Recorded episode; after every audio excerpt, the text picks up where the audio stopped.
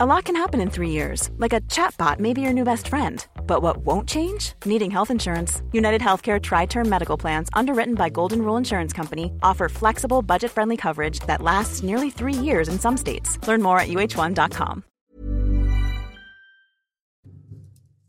C'est News, il est 5h59, la matinale, c'est parti. À la une ce matin, la réunion de crise à Matignon à 8h30 après la mort de 27 migrants dans la Manche. On verra quelles sont les pistes pour rendre la frontière plus hermétique et empêcher de nouveaux drames. Valentin Casanova est en direct de Calais. À tout de suite Valentin. On se dirige vers une dose de rappel pour tous. Olivier Véran prendra la parole à midi et demi en direct sur CNews. Le port du masque devrait être renforcé. Point complet sur ce qui devrait être annoncé avec vous, Florian Tardif. À tout de suite, Florian. Des voitures de la police municipale de Mantes-la-Jolie dans les Yvelines incendiées par des délinquants. Vous entendrez la colère du maire de la commune. C'est la journée aujourd'hui de lutte contre les violences faites aux femmes. On ira à Marseille où euh, des policières ont renforcé la prise en charge des victimes. Reportage à suivre. Et puis le PSG qui perd face à Manchester City 2-1 mais qui se qualifie pour les huitièmes de finale de la Ligue des Champions. C'est donc le drame le plus meurtrier depuis 2018 au large des côtes françaises. Hier soir, enfin hier après-midi, au moins 27 migrants sont morts dans le naufrage de leur embarcation. Ils tentaient de rejoindre l'Angleterre, évidemment.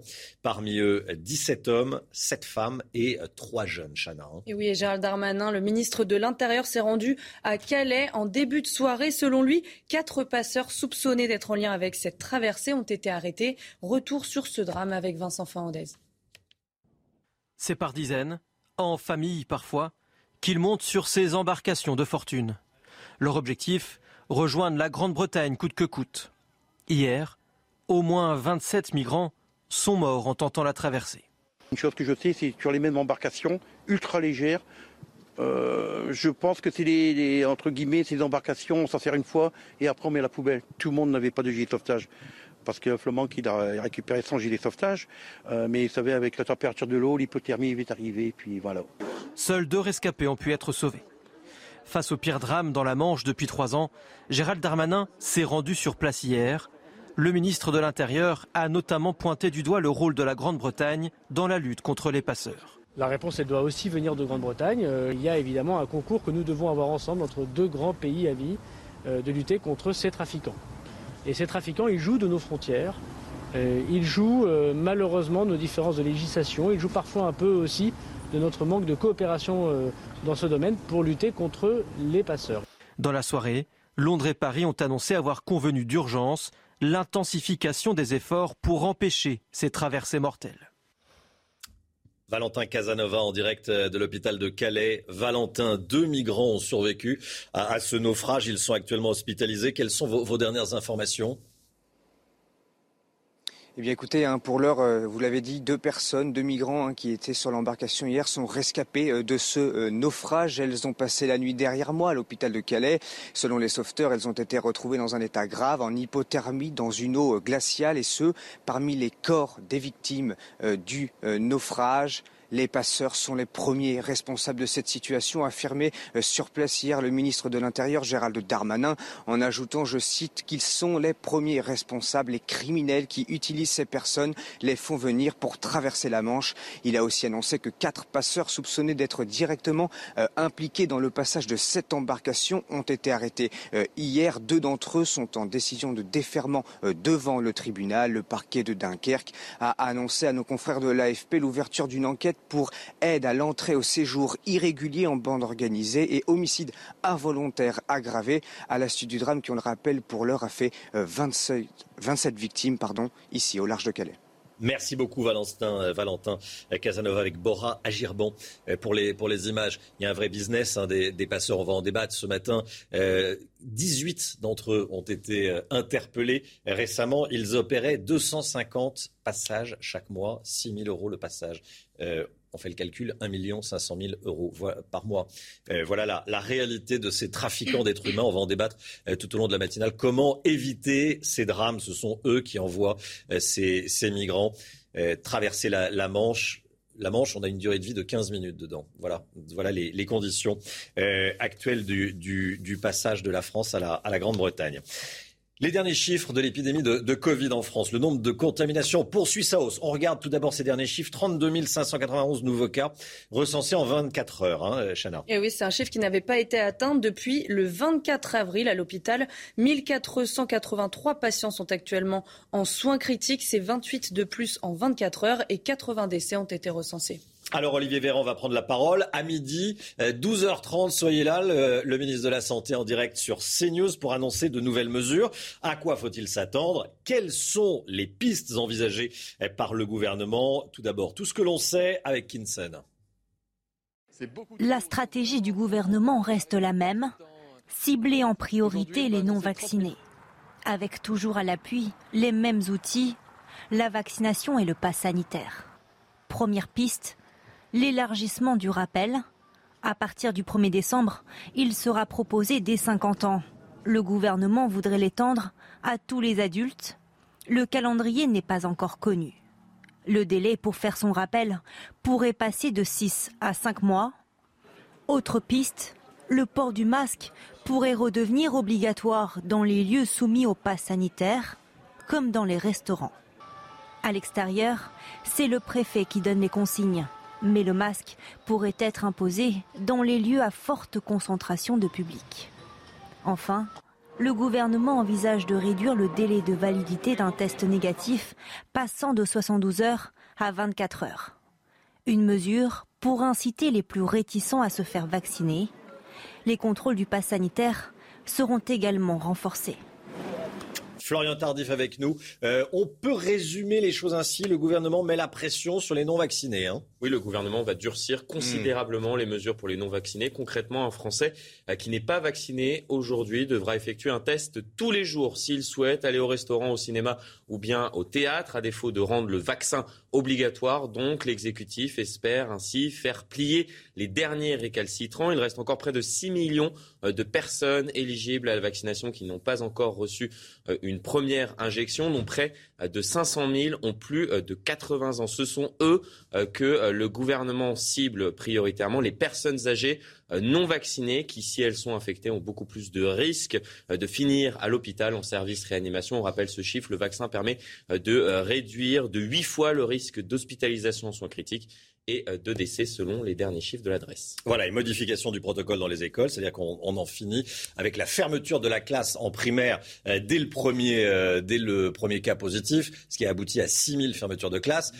grand changement, il y a un cas positif, eh bien, euh, on teste toute la classe. Les positifs restent chez eux, les négatifs continuent à aller en classe. Voilà comment ça va se passer. C'est aussi euh, une annonce qui aura lieu euh, à la mi-journée. Vous êtes favorable à la troisième dose pour tous C'est en tout cas le résultat du dernier sondage C'est ça pour CNews. Hein. Et oui, alors que la perspective de l'élargissement d'une dose de rappel pour tous se rapproche à la question pour ou contre, 67% des sondés ont répondu pour. Décryptage de ce sondage avec Sybille Delettre.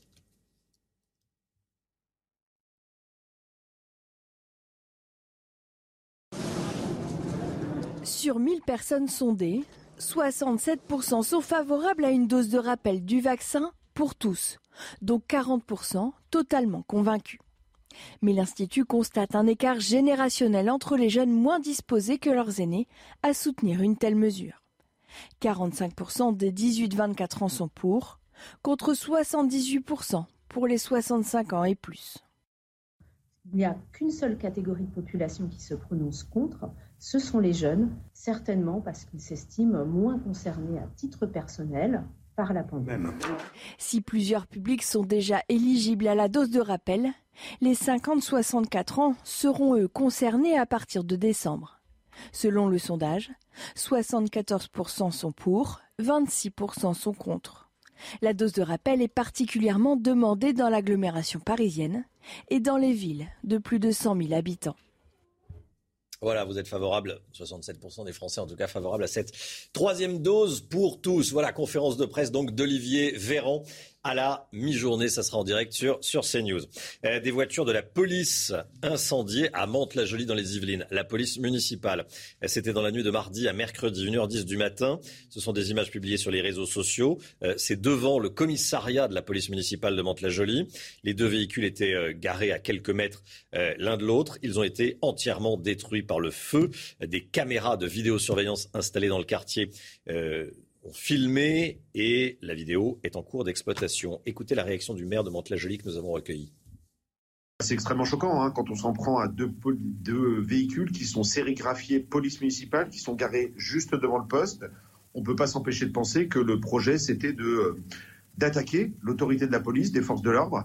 Euh, et donc, effectivement, en tant que maire qui détient les pouvoirs de police, euh, on a été euh, extrêmement choqué avec toute l'équipe municipale. C'est absolument jamais arrivé à Montajolie que la police municipale soit prise à partie dans de telles conditions. C'était un procès très attendu sur fond de trafic de drogue. Euh, le procès de l'incendie de la fourrière de Besançon. Euh, presque deux ans après les faits, sept hommes étaient convoqués hier devant le tribunal correctionnel de la ville. Euh, c'était le 31 décembre 2019. Un véhicule avait été brûlé volontairement dans la fourrière municipale, véhicule qui avait servi quelques jours plus tôt dans un règlement de compte sur fond de trafic de drogue. L'objectif était évidemment d'effacer toutes les traces. Conséquence, 168 véhicules installés dans cette fourrière ont brûlé, ainsi qu'un centre commercial qui se trouvait euh, près de cette fourrière, situé dans, un quartier. Euh, l'incendie avait fait 10 millions d'euros de préjudice. Ça fait beaucoup quand on sait que cet, incendie avait coûté 3 000 euros, entre guillemets, au commanditaire qui avait demandé à, deux petits délinquants d'aller incendier cette voiture. Le commanditaire a été condamné à 8 ans de prison. Quatre autres prévenus ont écopé de 18 mois à 5 ans de prison avec sursis. deux autres ont été relâchés. Voilà le bilan. Je voulais y revenir. Souvent, on parle de ce qui se passe. On n'a pas la suite. Là, on a la suite. Reportage exclusif à présent dans les quartiers nord de Marseille ce matin dans la matinale. Hein. Et oui, nos équipes ont suivi une brigade de policiers marseillais en pleine opération anti-stup. Chaque jour, plusieurs actions sont menées pour faire tomber les réseaux. Hier, ils étaient à Campagne-l'Évêque dans le 15e arrondissement. Deux individus y ont été interpellés et 83 personnes euh, contrôlées. Regardez ce reportage signé Stéphanie Rouquier. Direction la cité Campagne-l'Évêque, dans les quartiers nord de Marseille, pour les hommes de la brigade spécialisée de terrain et une unité de CRS. Cette cité est réputée pour être l'un des plus importants points de vente de stupéfiants de la ville. Dès l'arrivée des policiers, plusieurs individus se barricadent dans ce bâtiment.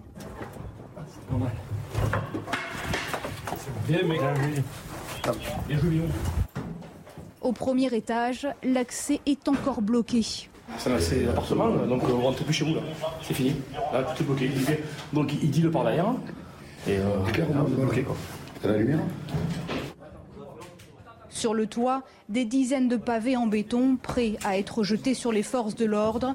Dans les escaliers et les caves, des centaines de sachets vides servant à emballer les stupéfiants.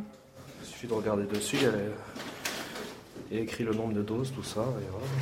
Mais plus aucune trace des individus.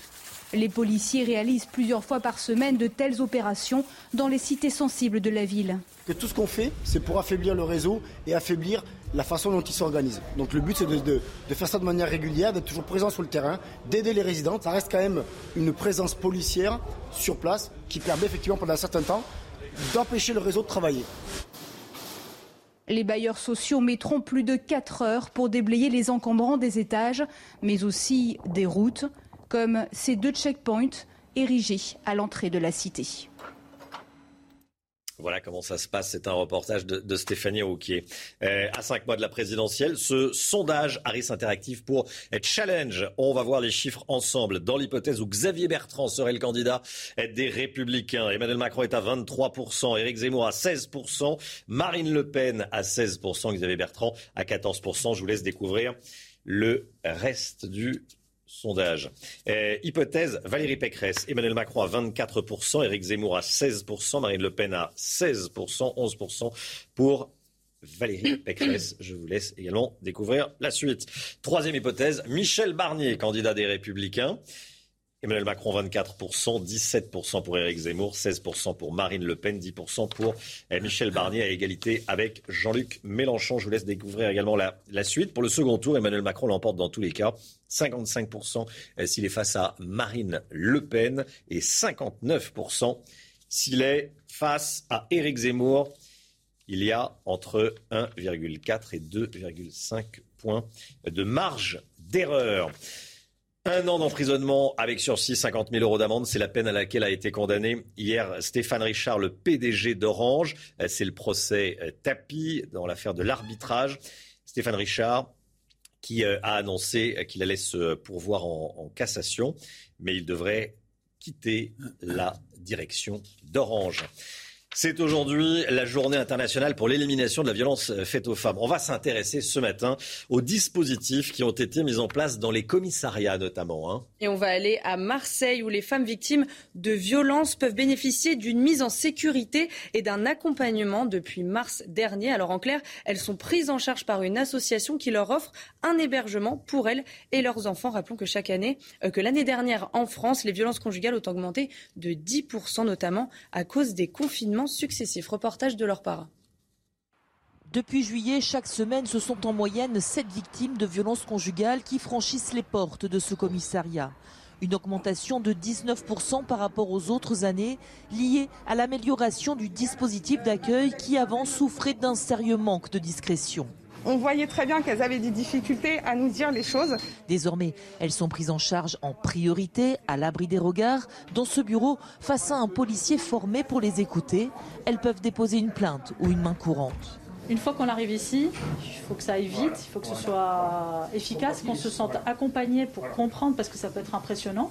Les victimes ont également la possibilité de rencontrer une aide sociale et une psychologue afin d'obtenir des réponses à toutes leurs interrogations. Mais la question de l'hébergement, la question de la garde des enfants, la question du temps de la procédure aussi, qui n'est pas forcément le même temps euh, psychique de la personne. On sait que ça prend plus de temps pour que la personne puisse se positionner, puisse avancer dans ses démarches aussi, et puis surtout se reconstruire. Un dispositif qui permet de lancer des poursuites judiciaires, d'identifier plus rapidement l'auteur des faits de violence, d'évaluer sa dangerosité et de fait de l'interpeller. Voilà, reportage chez les, policiers. Euh, à 7h50, soyez là si vous le pouvez. On sera avec Jessica Dubois, qui est adjudante chef, commandant euh, de la maison de confiance et de protection des familles des Yvelines.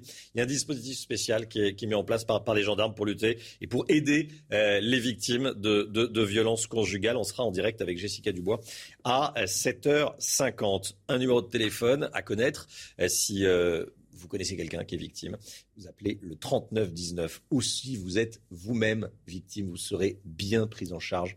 C'est le 3919. Regardez la une de votre quotidien gratuit CNews aujourd'hui.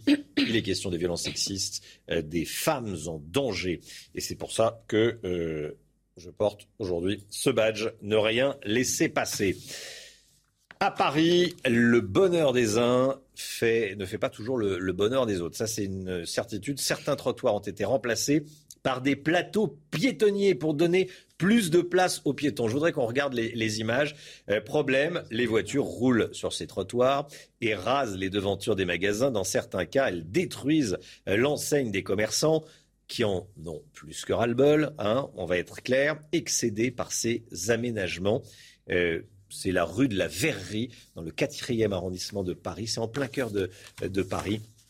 On en parle ce matin, on vous montre ces images. Euh, à ce sujet, soyez là à, à 7h20, on sera avec Pierre Chasseret. Hein. C'est comme tous les matins, chronique automobiliste. Euh, on parlera des, des euh, vous savez, ces petits, comment dire, je veux dire des marques, mais euh, pas les imitateurs de vitesse. C'est Tom Tom, c'est Coyote, ah c'est oui. voilà. Euh, les automobilistes ont finalement le droit de communiquer entre eux. Bon, ça va changer plusieurs choses. On en parle avec Pierre à 7h20. L'écho suite, Eric de. Le monde de l'entreprise, Eric, ne craint plus le Covid. Le moral des chefs d'entreprise continue de monter? Oui, on peut vraiment dire qu'il y a un moral euh, d'acier. Si vous avez une base 100 en général, euh, c'est le baromètre de l'INSEE. Eh bien là, on est à 114, nous dit l'Institut de la statistique. Alors ça vous dit peut-être rien, mais 114, ça ne s'est pas vu depuis 21 ans. Donc c'est vraiment un record. Alors vous me direz, effectivement, cette étude, elle a été faite avant que la cinquième vague vraiment ne s'affirme comme c'est le cas aujourd'hui. Alors c'est pas complètement vrai parce que l'OCDE hier a expliqué que en France, eh bien la reprise était très vigoureuse, vague ou pas vague, on, on se serait en France à 6,8% de croissance euh, cette année euh, et même 7%, hein, disent certains instituts. Donc vous voyez, c'est très vigoureux. Alors pourquoi ce baromètre, ce moral si fort, alors qu'il y a pénurie de main-d'œuvre, qu'il y a pénurie de pièces détachées? Eh bien, Bruno Le Maire le dit, la cinquième vague, en fait, ne menace pas du tout la reprise parce que le plan de vaccination va continuer. On aura les mesures aujourd'hui et les entreprises sont prêtes à relancer le télétravail. D'ailleurs, à ce sujet, l'association des DRH s'explique ce matin dans le Figaro et elle dit que, bon, télétravail, c'est bien, mais il faut surtout développer les gestes barrières dans l'entreprise parce que le télétravail, ça crée des problèmes psychologiques chez les salariés. Enfin, euh, Bercy précise qu'il n'y aura pas de mesures supplémentaires hein, pour euh, cette, euh, pour qui seraient imposées à l'économie. Autrement dit, il n'y aura pas de quoi qu'il en coûte. C'est terminé pour les aides diverses et variées. D'ailleurs, l'OCDE dit que les récents confinements, les derniers confinements ont eu très peu d'impact sur la croissance. Et en tout cas, s'il y a un impact, ce sera à court terme tout de suite, mais sûrement pas à long terme. C'est News, il est 6h19. Restez bien avec nous dans un instant. Tout ce que l'on sait sur ce qui devrait être annoncé à la mi-journée. Vous le savez, le ministre de la Santé, Olivier Véran, sera en direct sur CNews. Il va faire des annonces Haro sur euh, les non-vaccinés. Gros coup de pression, comme on dit, sur les non-vaccinés. On vous dit tout ce matin dans la matinale. Restez bien avec nous. À tout de suite. C'est News 6h26, le sport. Défaite du Paris Saint-Germain hier soir face à Manchester City en Ligue des Champions. Défaite de Buzyn. Mais, mais, mais, j'allais dire, c'est le principal. Qualification pour les huitièmes de finale de la Ligue des Champions, Chana. Hein. Et oui, le club parisien visait la première place du classement. Mais bon, c'est loupé avec cette défaite d'hier. Mais comme vous l'avez dit, ça ne l'empêche pas d'être qualifié pour les huitièmes de finale. On écoute l'entraîneur du PSG, Mauricio Pochettino.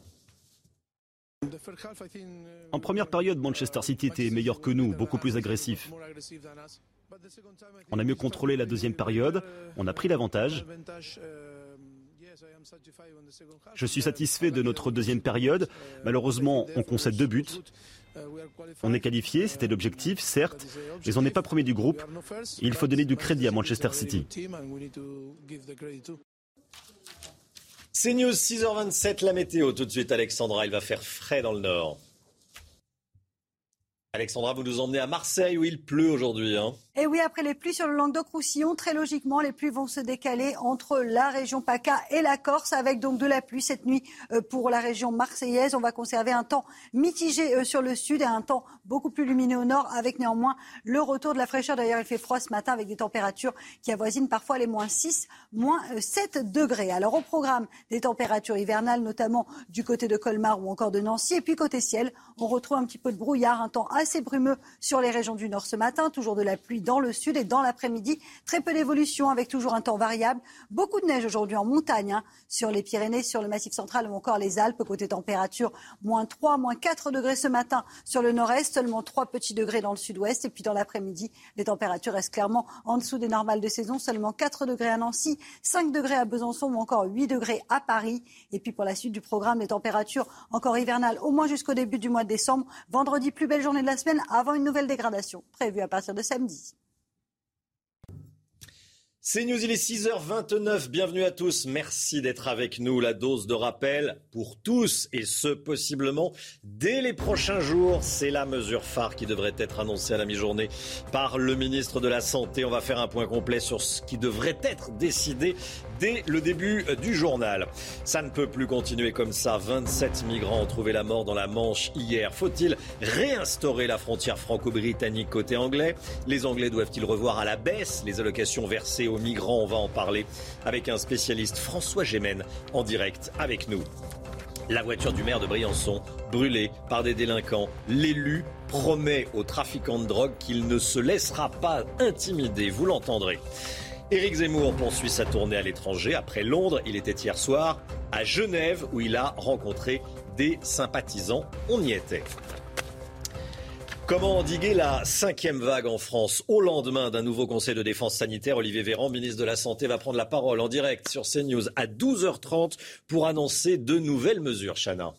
Et oui, euh, on fait le point sur les euh, sur euh, à quoi faut-il s'attendre? et quelles sont les pistes envisagées par le gouvernement? On fait le point avec Kinson.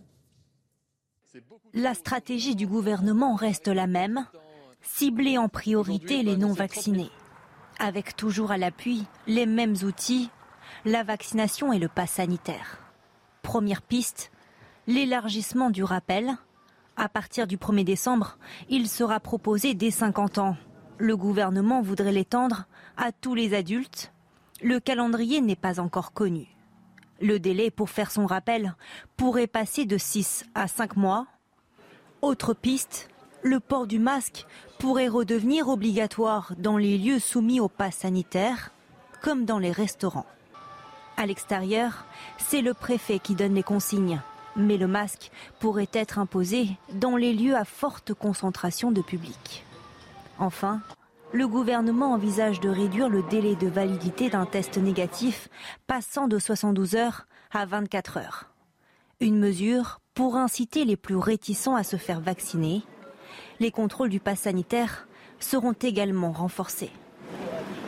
On regarde ensemble les derniers chiffres de l'épidémie. Le nombre de contaminations poursuit sa hausse. 32 591 nouveaux cas en 24 heures, Chana. Hein. Et oui, un chiffre qui n'avait pas été atteint depuis le 24 avril. À l'hôpital, 1483 patients sont actuellement en soins critiques. C'est 28 de plus en 24 heures et 80 décès ont été enregistrés l'un des grands changements qui va changer la vie des familles, c'est que le gouvernement envisage de modifier le protocole sanitaire dans les écoles. Qu'est-ce qui va changer exactement dans les classes? Écoutez bien, explication signée Sybille de Lettres.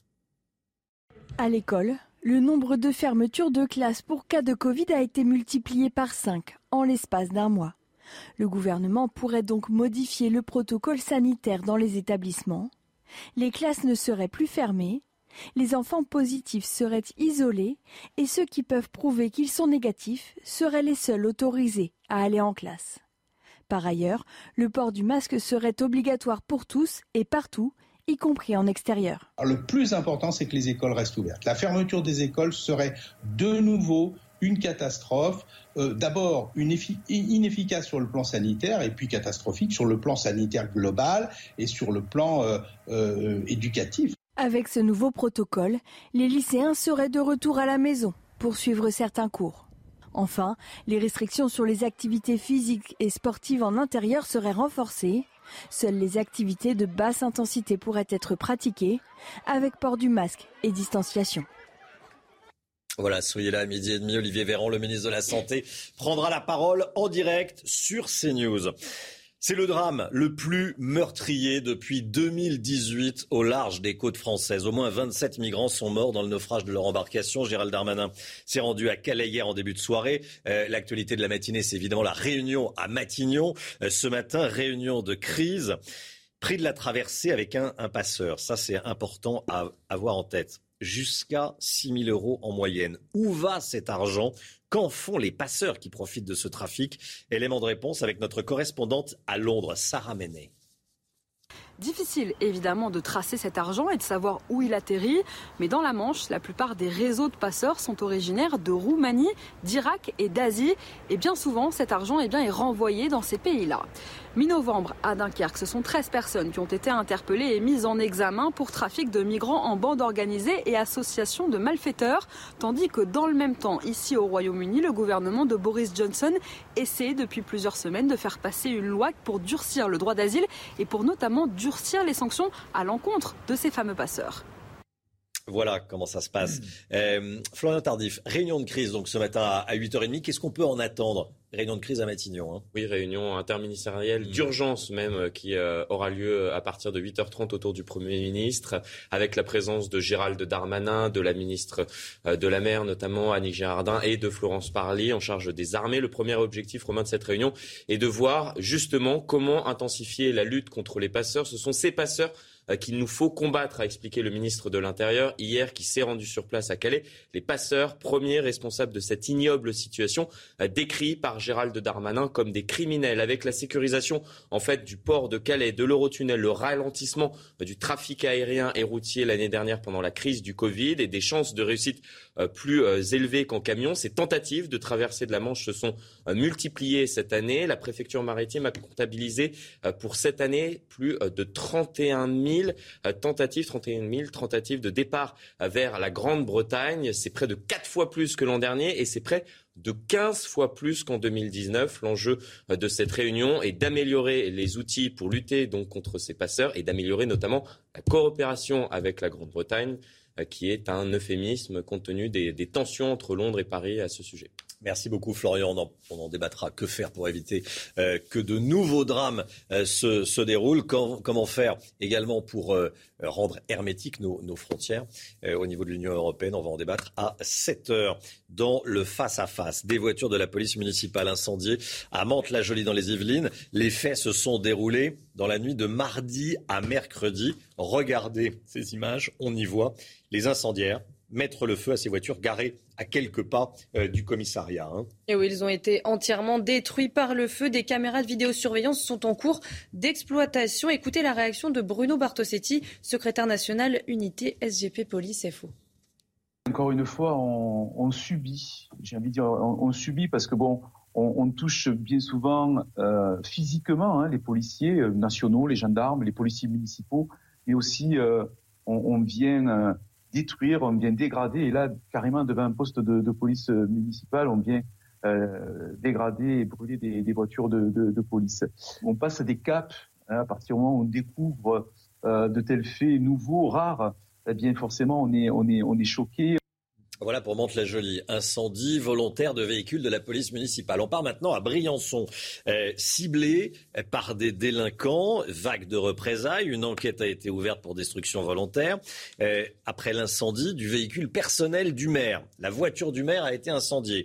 André Murgia est sous le choc.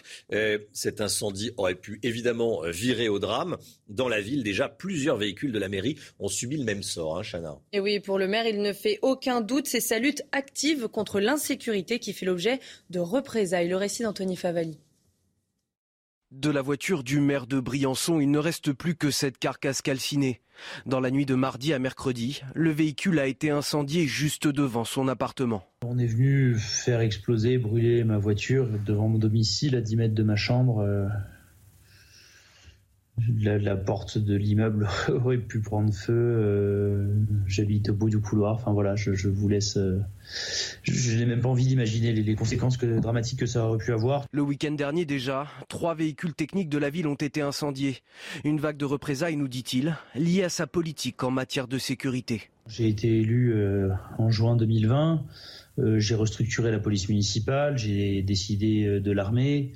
J'ai mis en place un plan de vidéoprotection. Sur les réseaux sociaux, le Premier ministre Jean Castex fait part de son indignation.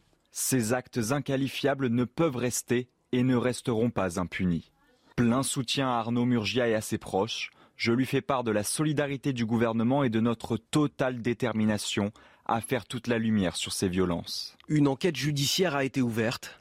La préfecture des Hautes-Alpes a quant à elle demandé un renfort des patrouilles à Briançon, avec une attention particulière portée au domicile des élus.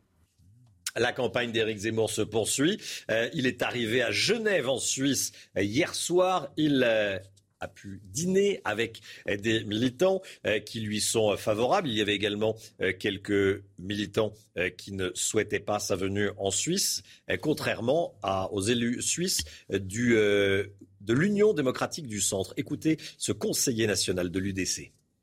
M. Zemmour est un homme intéressant et je suis intéressé aux idées qu'il développe. Il vient parler aux Français qui attendent que la France devienne un pays libre pour y retourner, d'une part, et c'est un électorat relativement important. Il vient aussi chercher des soutiens financiers parce qu'il n'a pas de parti et qu'il doit par conséquent financer tout seul sa campagne. Il y a des, des fascistoïdes voix qui ont l'habitude d'empêcher quiconque de s'exprimer lorsque les idées ne correspondent pas aux leurs et donc il faut s'attendre au pire. Euh, on a déjà vu ça dans le passé. Oui.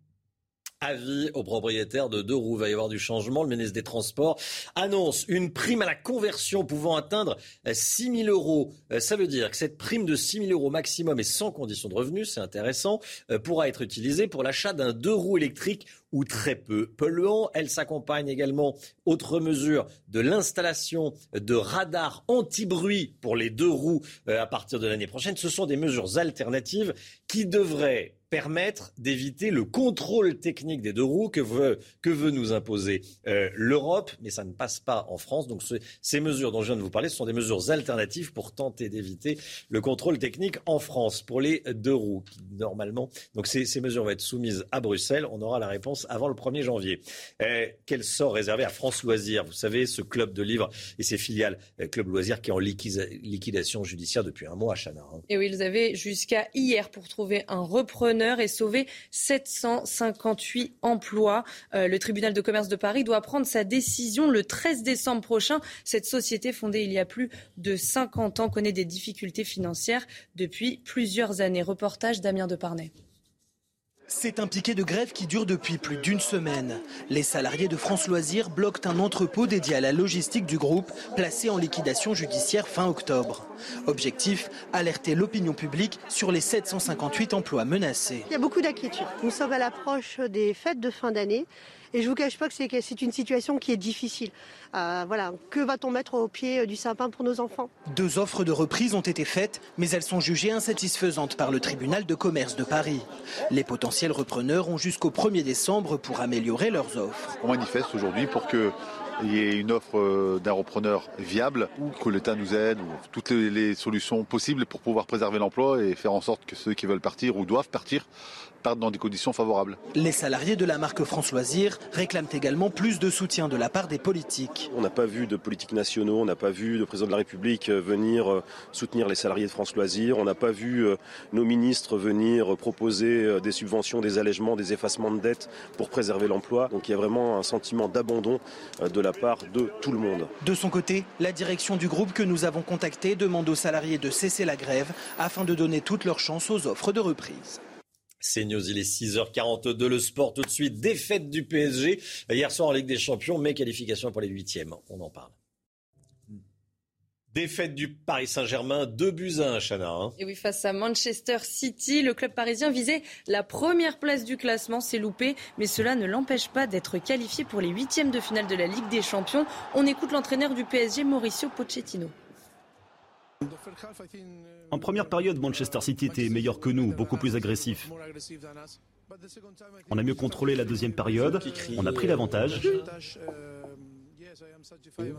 Je suis satisfait de notre deuxième période. Malheureusement, on concède deux buts. On est qualifié, c'était l'objectif, certes, mais on n'est pas premier du groupe. Il faut donner du crédit à Manchester City. C'est News, 6h44, l'instant musique comme tous les matins, il est 7h moins le quart, on écoute ce matin Maluma, chanteur euh, colombien, vous emmène en vacances au soleil. On regarde, c'est son dernier tube. No le gustan los cáncer falso. Está muy dura para tener atraso. Mil sellos carga en el pasaporte. Tan chimba que ya no hay quien la soporte. Tiene su ganga, tiene su corte. Y la respetan todos de sur a norte. Ay, mama, shigidi, ah, nakufa, hoy, wikidi, ah. Ay, mama, shigidi, conky, fire, moto, liquidi. Oh, mamá, te tema. ¿Qué problema me va? Oh, mamá, te. Me mata la curiosidad. Oh, mamá, te tema. lo que tengo ahí atrás. Oh, mamá, te electricidad. Oh, mamá, te tipo, te tema. Oh, mamá, te atiende. 6h45, merci d'avoir choisi CNews pour démarrer votre journée. Les annonces de d'Olivier Véran, du ministre de la Santé. Ça sera à 12h30 en direct eh, sur CNews. Qu'est-ce que le gouvernement va décider pour tenter de freiner la cinquième vague? On verra ça dans un instant. Avec vous, euh, la politique dans un instant. Avec vous, Florian Tardif. Et puis, euh, dès le début du journal de 7h, on ira à Calais. 27 morts eh, lors d'un passage de migrants entre la France et, et la Grande-Bretagne. C'est un, c'est un drame humain, évidemment. Comment éviter que ça se reproduise? Réunion de crise à Matignon ce matin. On vous dit tout. Restez bien avec nous sur CNews. À tout de suite.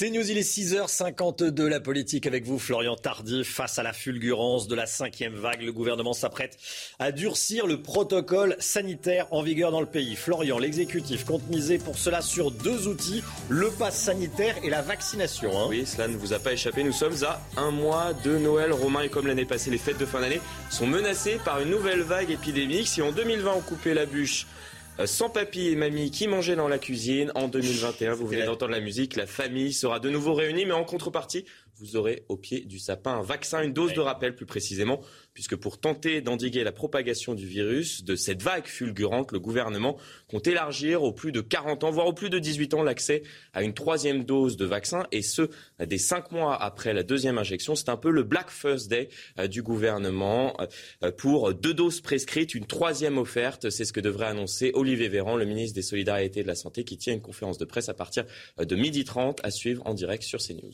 Voilà, Olivier Véran sur CNews à midi et demi. Ça, c'est pour les personnes vaccinées. Pour les autres, pour les non vaccinés, qu'est-ce qu'il en est? Bonne question, c'est le principal casse-tête de l'exécutif. Comment inciter les Français à se faire vacciner? Défi qui ne date pas d'hier, puisqu'il y a un an seulement, 40% des Français étaient désireux d'avoir recours au vaccin pour tenter euh, d'éviter de développer une forme grave de la maladie en cas de contamination. Aujourd'hui, euh, seulement 10% de la population éligible n'a reçu aucune dose de vaccin. La France a donc donc l'une des couvertures vaccinales les plus importantes d'Europe. Seulement voilà, il reste encore près de 6 millions de Français non vaccinés, de quoi s'ils étaient contaminés, euh, venir saturer à nouveau les services hospitaliers, puisqu'on le rappelle, une vague épidémique, c'est 5% environ de la population contaminée. Cela peut conduire à une situation catastrophique. On l'a vu ces derniers mois dans les hôpitaux. Bon, le tableau est dressé. Qu'est-ce que pourrait faire le gouvernement? Eh bien, il pourrait changer les règles du jeu en cours de route. Ce n'est pas la première fois qu'il le fait. Ce n'est certainement pas la dernière. Hier, lors de la sortie du Conseil des ministres, Gabriel Attal a expliqué que la stratégie de l'exécutif était inchangée, faire porter les restrictions sur les non-vaccinés plutôt que que sur les vaccinés. Des propos pour le moins vagues. Présent à ce moment-là à l'Elysée, j'ai demandé des précisions au porte-parole du gouvernement qui m'a expliqué que la volonté, je cite, du gouvernement était de faire porter la contrainte plus loin euh, sur les non-vaccinés. Comprenez que je suis reparti sans réponse claire euh, de sa part. En réalité, Gabriel Attal ne pouvait bien évidemment, en amont de la conférence de presse d'Olivier Véran, annoncer les nouvelles euh, mesures sanitaires. Malgré tout, selon nos informations, le gouvernement s'apprête à réduire la durée de validité d'un test négatif effectué par un non-vacciné pour bénéficier d'un pass sanitaire d'une validité de 72 heures. On passerait à une validité euh, de 24 heures. La France rejoint donc plusieurs de ses voisins européens qui avaient opté euh, pour la même option. Comprenez que si vous n'êtes pas vacciné, un café pourrait vous coûter jusqu'à 45 euros demain. Cadeau de Noël, là encore, du gouvernement. Euh, le, café plus le test, effectivement, vu comme ça. ça un PCR, un café. Ça fait cher le café, bien sûr. Euh, merci beaucoup, Florian Tardif. Soyez là à 8h15. Tiens, Laurence Ferrari reçoit ce matin un ancien Premier ministre. Jean-Pierre Raffarin, interrogé par Laurence ce matin. 8h15 euh, dans la matinale. Le temps, tout de suite, on voit ça avec Alexandra Blanc. Il fait frais dans le nord.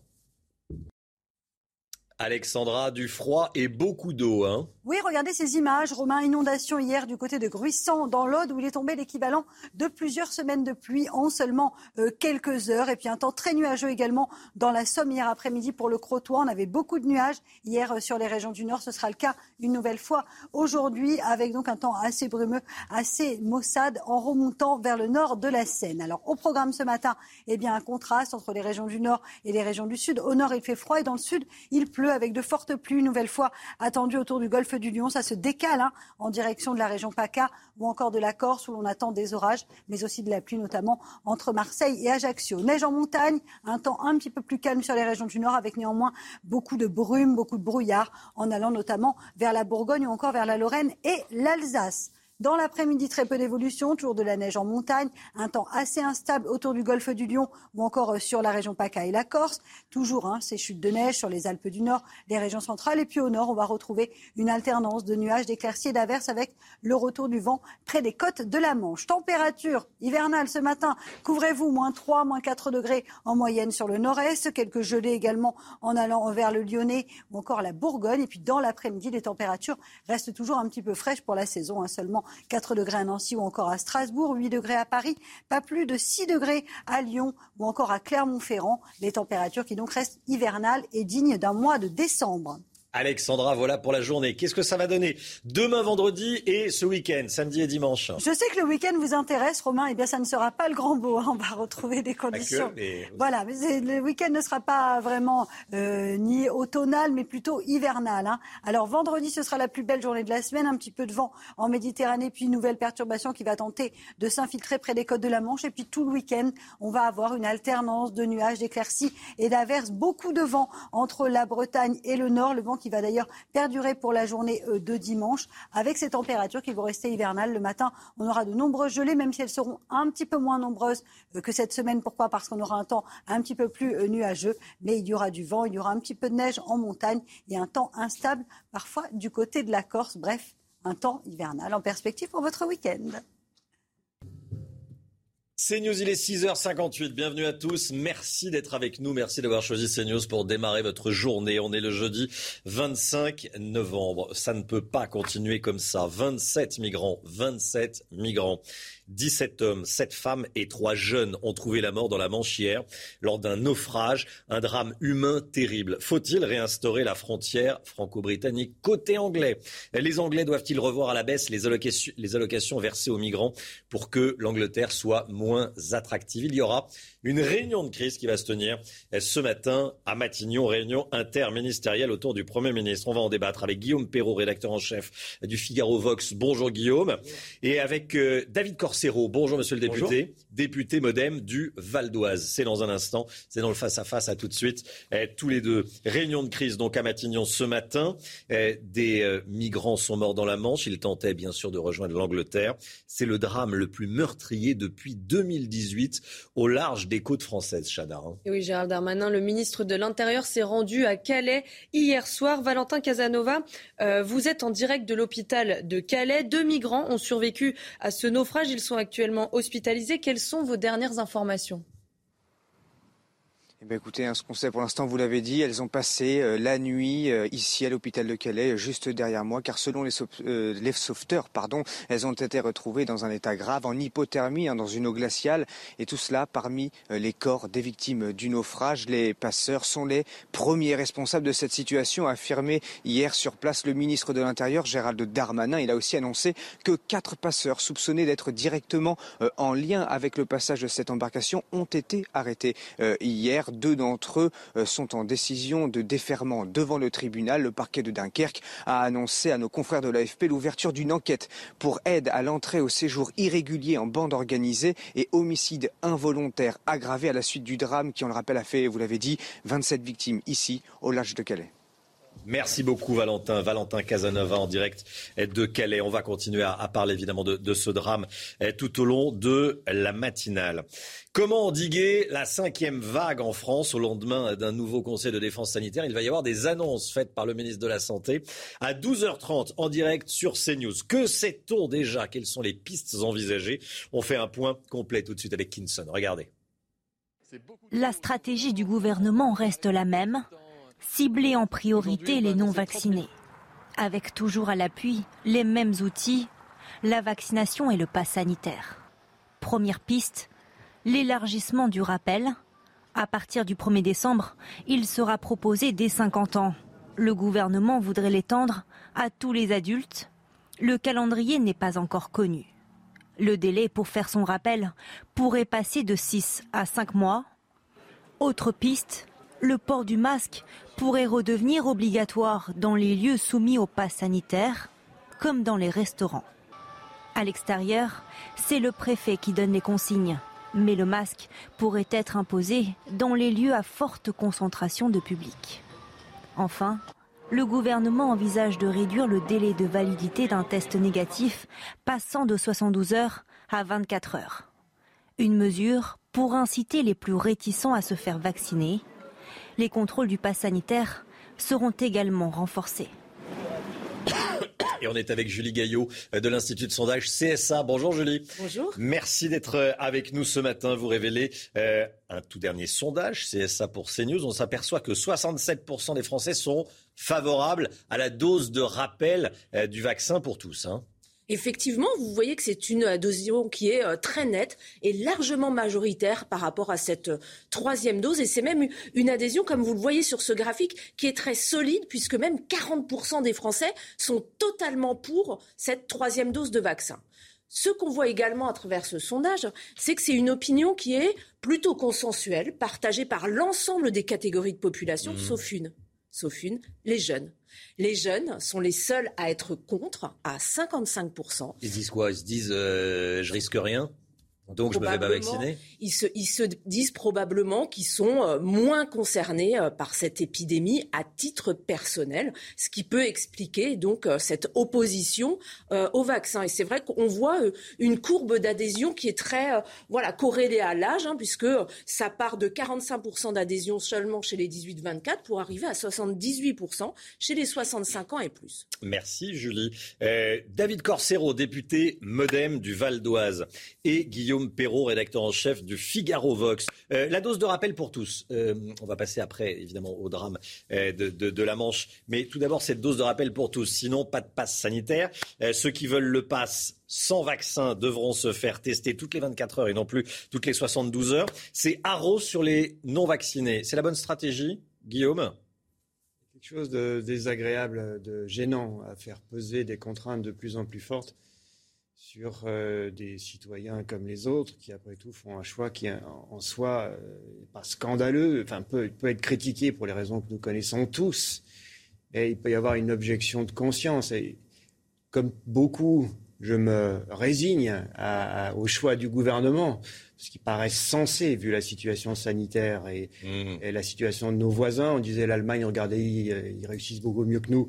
C'est plus le cas aujourd'hui. Donc, bon, ce que fait le gouvernement paraît raisonnable, mais on ne peut pas éluder le problème moral que pose le fait de d'exercer une pression forte sur les non-vaccinés en les désignant comme des irresponsables et des mauvais citoyens, ce qui revient quand même un peu à ça, plus ou moins mmh. euh, implicitement. effectivement, quand on ne se fait pas vacciner, on prend une responsabilité. Bon, non, mais c'est, c'est pas. C'est un dilemme. C'est un dilemme, c'est pas simple. Monsieur le député, Modem il faut regarder les choses en face. Mm. Aujourd'hui, dans les hôpitaux, 80% des jeunes, des, personnes qui sont hospitalisées, ne sont pas vaccinées. Donc aujourd'hui, c'est très clair. Il faut éviter une vague de tsunami importante pour l'hôpital. L'hôpital public a déjà suffisamment souffert. Aujourd'hui, c'est la raison pour laquelle on accentue la pression sur les non-vaccinés. Vous savez très bien qu'il y a peut-être une troisième dose qui sera euh, obligatoire, peut-être euh, à venir. Donc c'est hmm. aussi l'objectif. L'objectif est clair aujourd'hui. Il faut que les non-vaccinés fassent le pas vers la vaccination. Enfin, il faut le rappeler, on oublie de le rappeler, il n'y a que le vaccin aujourd'hui qui nous protège du Covid. Allez, euh, le drame humain, 27 morts. 27 morts dans la Manche, euh, noyés. La durée de vie dans, la Manche, actuellement, elle est d'un quart d'heure à peu près, parce que la température de l'eau est euh, autour de, de, de 6-7 degrés. Euh, comment éviter que ça se reproduise? Je pense que c'est la question la plus simple et voilà. Euh, la réponse l'est pas. Guillaume. la réponse l'est pas parce que la cause de fond de ces migrations illégales, dangereuses, c'est évidemment la situation chaotique des pays de départ. Que ce soit l'Irak, que ce soit la Somalie, c'est d'abord aux autorités de ces pays qu'il incombe de stabiliser la, situation. C'est aussi, et c'est évidemment la responsabilité pénale et morale est écrasante de la part des passeurs. Ça a été dit et redit. J'ajoute que euh, le, discours qui consiste à dire il ne faut pas de frontières, tout le monde doit pouvoir circuler librement est aussi un encouragement euh, aux, migrations clandestines et ça finit par donner ça. Après, il y a le problème plus concret, plus spécifique des accords du Touquet conclus en 2003. On peut en parler en détail si vous le souhaitez. Je vais vous laisser euh, réagir. Oui, ça, c'est les accords du Touquet. La, frontière franco-britannique est en France. Voilà, c'est ça. Oui, et, c'est un peu l'objet de. C'est un peu, c'est un gros problème, ça. Que, que, ce soit les Français qui gèrent la frontière. C'est-à-dire que ça a été conclu par Chirac et Tony Blair en 2003, à une époque où il n'y avait pas du tout la même situation de, migration clandestine massive. Monsieur le député. D'abord, je tiens à vous dire que nous sommes tous frappés d'une vive émotion de ce qui est passé. Je voudrais juste, euh, si vous me permettez, apporter un soutien aux 27 familles qui ont perdu un proche et aussi apporter un soutien aux, sauveteurs en mer qui, euh, eux, sauvent des vies régulièrement. Et vous l'avez, vous l'avez très très bien dit, euh, je ne peux pas être en désaccord avec ce que vous venez de dire. Aujourd'hui, euh, il y a un vrai problème qui est lié à l'accord du Touquet. Aujourd'hui, les conditions ne sont plus les mêmes. Je pense que la France ne peut plus réussir seule. Aujourd'hui, l'Angleterre est sortie de l'Union européenne et c'est aussi un facteur qui fait que ça... Est-ce qu'il faut transférer la frontière de l'autre côté et dire que c'est le problème des Anglais Voilà. Après, on sait que pour les Anglais, euh, dès qu'un migrant arrive sur le territoire anglais, euh, il est tout de suite favorisé immédiatement. Donc c'est aussi pour ces, pour ces raisons que beaucoup de migrants cherchent à aller en Angleterre. Et c'est ça la, vraie difficulté. Sauf qu'aujourd'hui, on voit bien que le fonds de commerce des, des, gens qui cherchent à les faire traverser, c'est... Euh, une vraie mise en danger pour eux. Et c'est là où il faut trouver ensemble des solutions avec l'Angleterre, parce que je le redis, la France ne peut pas résoudre. Faut baisser les aides aux, migrants euh, versées par les Anglais. Je ne sais pas si c'est une des solutions, mais je pense qu'aujourd'hui, il faut que bah, le dialogue euh, s'ouvre. C'est ce que vous dites, si je vous suis. Non, mais il faut. Vous savez pas, vous avez une petite idée. J'ai une idée, mais après, vous savez, c'est toujours pareil. Il faut hmm. que, ensemble, la France et l'Angleterre trouvent une solution qui soit acceptable, parce qu'aujourd'hui, cette situation ne peut plus durer. Il y a plusieurs facteurs. Les, les, Anglais ont un système économique extrêmement libéral. Et euh, donc un clandestin qui arrive a le droit de travailler. Ça, c'est une, une, grande différence avec nous. Euh, leur système de protection sociale est beaucoup plus, beaucoup plus modeste que le nôtre. Ce n'est pas du tout comparable. Néanmoins, il y a en effet une aide spécifique qui peut fournir, euh, qui peut être un appel d'air. Euh, euh, le problème, c'est qu'on a transféré la frontière britannique à Calais avec l'accord du Touquet, et en vertu de cet accord, il appartient à la France de faire le gendarme en lieu et place des Britanniques. Et, les Britanniques nous versent. Alors, ils sont censés, mais c'est quand même royalement quelques millions d'euros. C'est un système, c'est quand même très bizarre. Dans, mm. dans le, c'est un, c'est très britannique. Vous externalisez, vous sous-traitez. On est les employés des, des, des oui, c'est ça. Vous, on est les employés favorisés, favorisés par leurs frontières naturelles. Euh, mm. Derrière euh, le, le, la Manche, la protection qu'offre la Manche, ils disent aux Français, bah, débrouillez-vous, puis on va vous payer. C'est un peu un peu cynique ou utilitariste, disons, si on mmh. veut rester poli. Euh, mais le contexte, là, l'émotion que provoque cette affaire peut favoriser effectivement une prise de conscience, être un argument politique. C'est un peu gênant de dire ça comme ça, mais c'est ce qui est en train de se passer. C'est-à-dire que le gouvernement français, à juste titre, euh, invoque ce drame pour dire à Johnson on ne peut pas continuer comme ça, il faut euh, que vous fassiez des concessions. Mais du côté britannique, il faut voir que l'ambiance n'est pas du tout aux concessions, parce qu'une des causes du Brexit, c'était l'exigence de l'opinion euh, britannique qui est moins d'immigration légale et illégale. Donc évidemment, ça ne porte pas le gouvernement Johnson euh, à, la, bonne volonté. Effectivement. On va parler des menaces. Menaces envers les élus. Euh, vous êtes arrivé, monsieur le député, c'est pas un secret, en me disant tiens, bah, j'ai été menacé. Euh, vous avez reçu une menace ce matin. Euh, on va parler dans un instant du maire de Briançon. Sa voiture a été euh, incendiée, a priori par des trafiquants de drogue. Il ne se laisse pas intimider plus que ça. Hein. Vous, c'est sur le thème du, vaccin.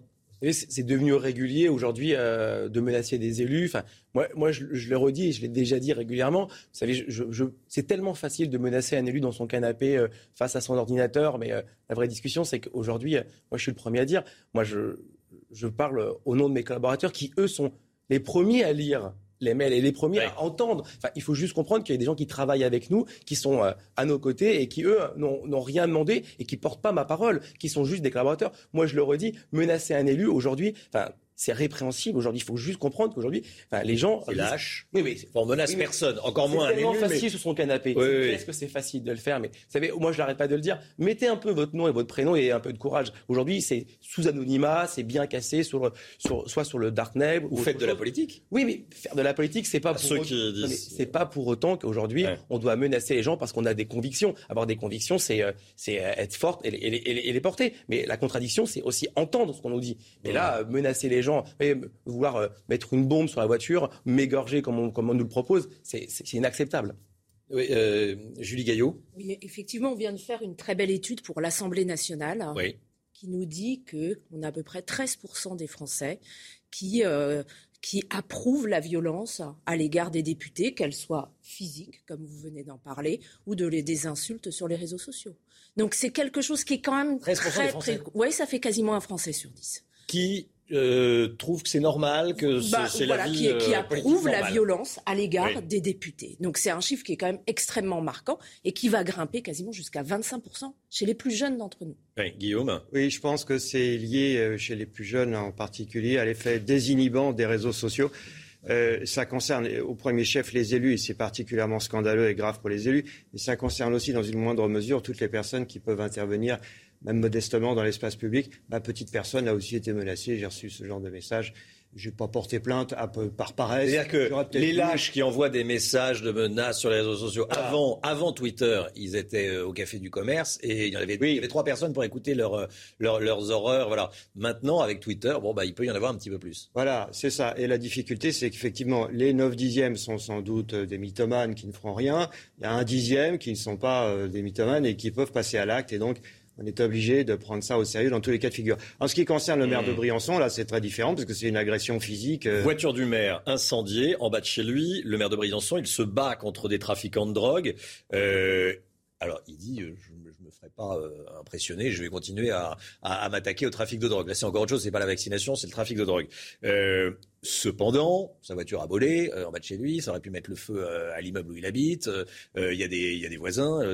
là, c'est plus que des menaces, hein, monsieur le député. Écoutez, D'abord, je vais le redire, j'apporte tout mon soutien à, ce maire Bien et sûr. à l'ensemble des effectifs de police. Vous l'avez dit, ça aurait été beaucoup plus grave. Il y aurait pu avoir un, immeuble à côté qui prend feu et, des, concitoyens hmm. qui, soient brûlés. Ça, montre aussi euh, que l'action du maire porte ses fruits. Je rappelle qu'il a armé la police municipale euh, dernièrement. Il a, il, fait un long combat contre le trafic de drogue. Le maire de Briançon, exactement, bien sûr, euh, avec le trafic de drogue où il y a un immeuble qui a été démantelé ah. totalement dernièrement. Ça montre aussi que Aujourd'hui, le travail des élus locaux fonctionne, apporte des résultats, et je pense qu'il a entièrement raison de dire que l'État est derrière lui, ne laissera pas mmh. faire des petites menaces ou des grandes menaces. Souvent, au final, ces gars-là, on les retrouve. Hein. Mais, oui, vous savez, aucun acte n'est parfait. Il y a toujours une trace de quelque chose. je sais que dernièrement, dans cette ville, il y a eu la vidéoprotection qui a été installée. C'est mmh. aussi un bon moyen de lutter contre le trafic. Et donc aujourd'hui, quand les pouvoirs publics prennent des décisions sur les trafiquants, ça les dérange. Et aujourd'hui, on a raison, puisque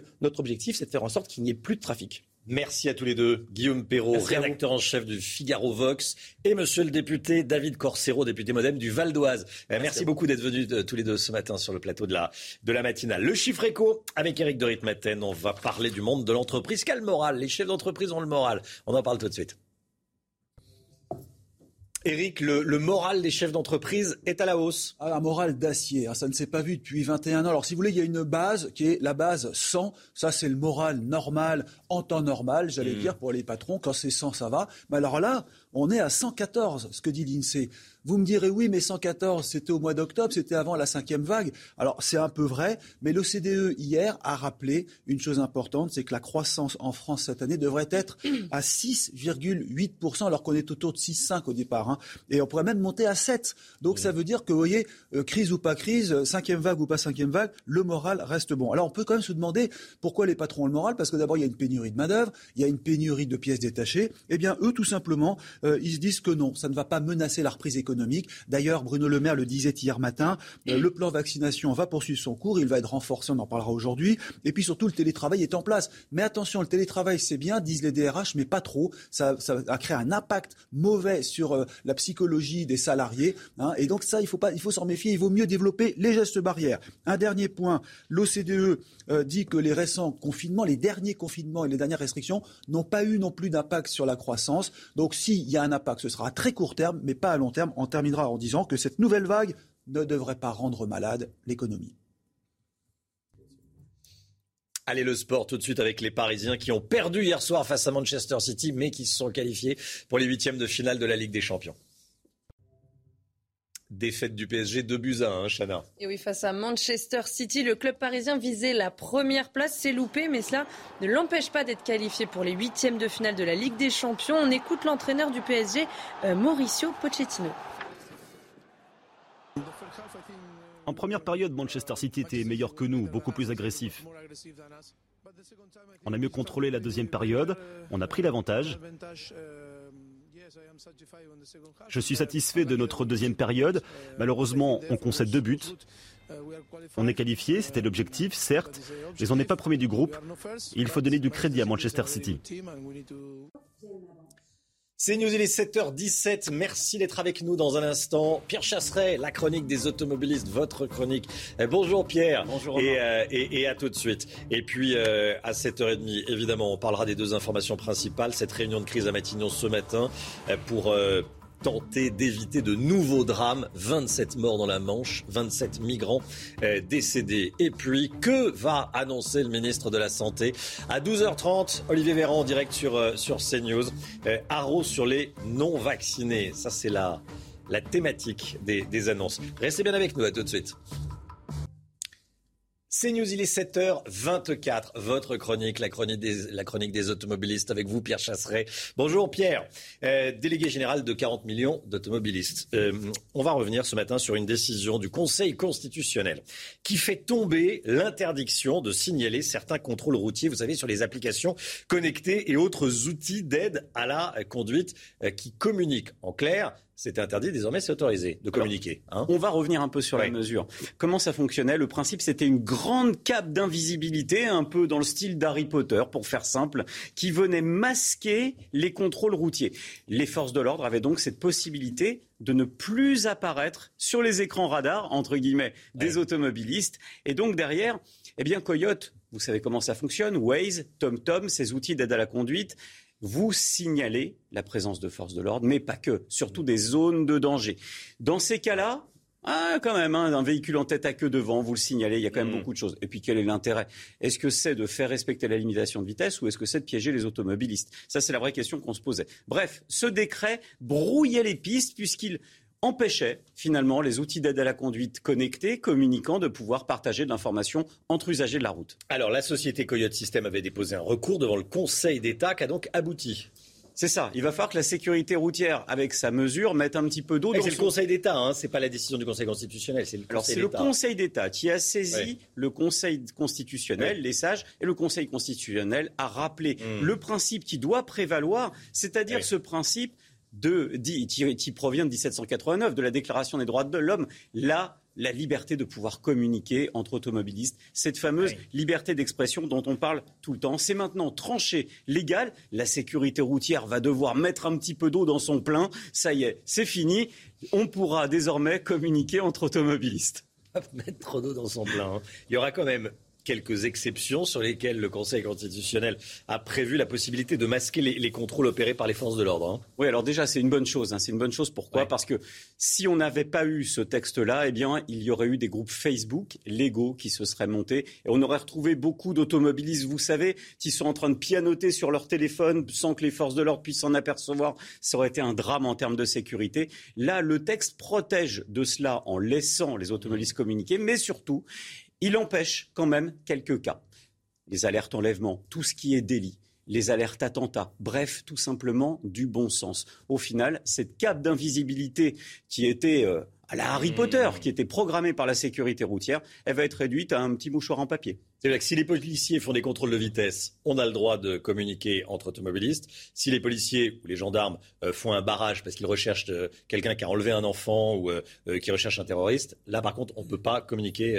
Exactement. Le système de brouillage sera mis en place. Les, les opérateurs seront informés et couperont le service voilà finalement une bonne nouvelle pour les automobilistes. C'est pas tous les matins quand même. Effectivement. Merci beaucoup Pierre. Allez le temps tout de suite avec Alexandra Blanc. Le temps avec vous, Alexandra, il fait frais, voire froid. Il y a des gelées à Nevers. Oui, on part dans la Nièvre où le froid est de nouveau au rendez-vous en cette journée de jeudi. Alors le temps était plutôt calme hier soir avec donc un ciel dégagé. Là, on retrouve un temps un petit peu plus nuageux avec actuellement moins 0,8 degrés au moment où je vous parle. Alors un temps assez brumeux sur les régions du nord avec, je vous disais, le maintien du froid et puis dans le sud toujours ces pluies mais qui se décalent un petit peu plus en direction de la région PACA ou encore de la Corse. Ça a concerné principalement le Languedoc-Roussillon hier et là ça se décale donc en direction de Marseille, de Nice ou encore d'Ajaccio et Bastia. De la neige également en montagne. D'ailleurs, la neige, on va la conserver cet après-midi avec donc de la neige sur les Pyrénées, le Massif central ou encore sur les Alpes du Nord. L'instabilité sera toujours bien présente entre la région PACA et la Corse. Donc, situation à surveiller avec de la pluie tout au long de la journée. Et puis sur le nord, un ciel assez variable avec toujours cette alternance de nuages et d'éclaircies. En prime, le retour du vent euh, près des côtes de la Manche. Les températures hivernales ce matin, moins 2, moins 3 degrés sur le nord-est. Et dans l'après-midi, on va rester toujours bien en dessous des normales de saison. température digne d'un mois de décembre, seulement 4 degrés à Nancy, 6 degrés à Dijon ou encore à Lyon, 15 degrés à Marseille et en moyenne 7 degrés sur la façade ouest. La suite du programme, un temps assez maussade tout au long de votre week-end avec des températures qui ne devraient pas remonter au nord comme au sud. C'est News, il est 7h29. Bienvenue à tous. Merci d'être avec nous. Restez bien sur CNews dans cette euh, demi-heure. On va parler de la journée de lutte contre les violences faites aux femmes. C'est pour ça que je porte un badge euh, sur lequel il est inscrit Ne rien laisser passer. Comment prendre en charge les victimes? On en parlera à 7h50 avec Jessica Dubois. Elle est adjudante chef, commandante de la maison de confiance et de protection des familles des Yvelines.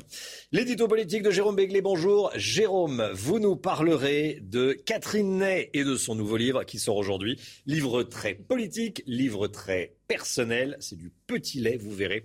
Euh, vous l'avez lu et vous allez nous, nous raconter ce qu'il y a de, meilleur dans le livre de Catherine Ney. Et puis la culture. Euh, que diriez-vous de visionner un documentaire exceptionnel sur les Beatles? C'est ce dont on va parler avec Olivier Benkemoun.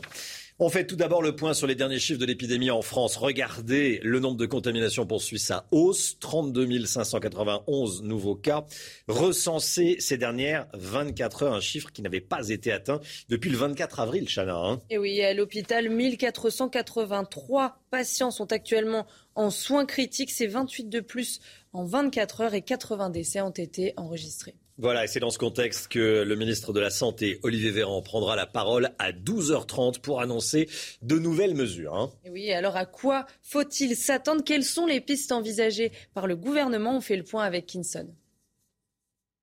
La stratégie du gouvernement reste la même, cibler en priorité les non-vaccinés, avec toujours à l'appui les mêmes outils, la vaccination et le pass sanitaire. Première piste, l'élargissement du rappel à partir du 1er décembre, il sera proposé dès 50 ans. Le gouvernement voudrait l'étendre à tous les adultes. Le calendrier n'est pas encore connu. Le délai pour faire son rappel pourrait passer de 6 à 5 mois. Autre piste, le port du masque pourrait redevenir obligatoire dans les lieux soumis au pass sanitaire, comme dans les restaurants. À l'extérieur, c'est le préfet qui donne les consignes. Mais le masque pourrait être imposé dans les lieux à forte concentration de public. Enfin, le gouvernement envisage de réduire le délai de validité d'un test négatif, passant de 72 heures à 24 heures. Une mesure pour inciter les plus réticents à se faire vacciner. Les contrôles du pass sanitaire seront également renforcés. Toutes les annonces en direct sur CNews, 12h30. Le ministre, de la, le ministre de la Santé, Olivier Véran, fera ses annonces sur CNews, 12h30. Soyez là. C'est le drame le plus meurtrier depuis trois ans, depuis 2018 au large des côtes françaises. 27 migrants sont donc morts hier. Et dans le naufrage de leur embarcation, Gérald Darmanin s'est rendu à Calais en début de soirée. Comme des milliers d'autres migrants, il tentait de rejoindre l'Angleterre. Florian Tardif avec nous à la demande d'Emmanuel Macron. Une réunion de crise est prévue ce matin à Matignon. Hein. Oui, réunion de crise qui aura lieu maintenant euh, dans une heure autour du Premier ministre.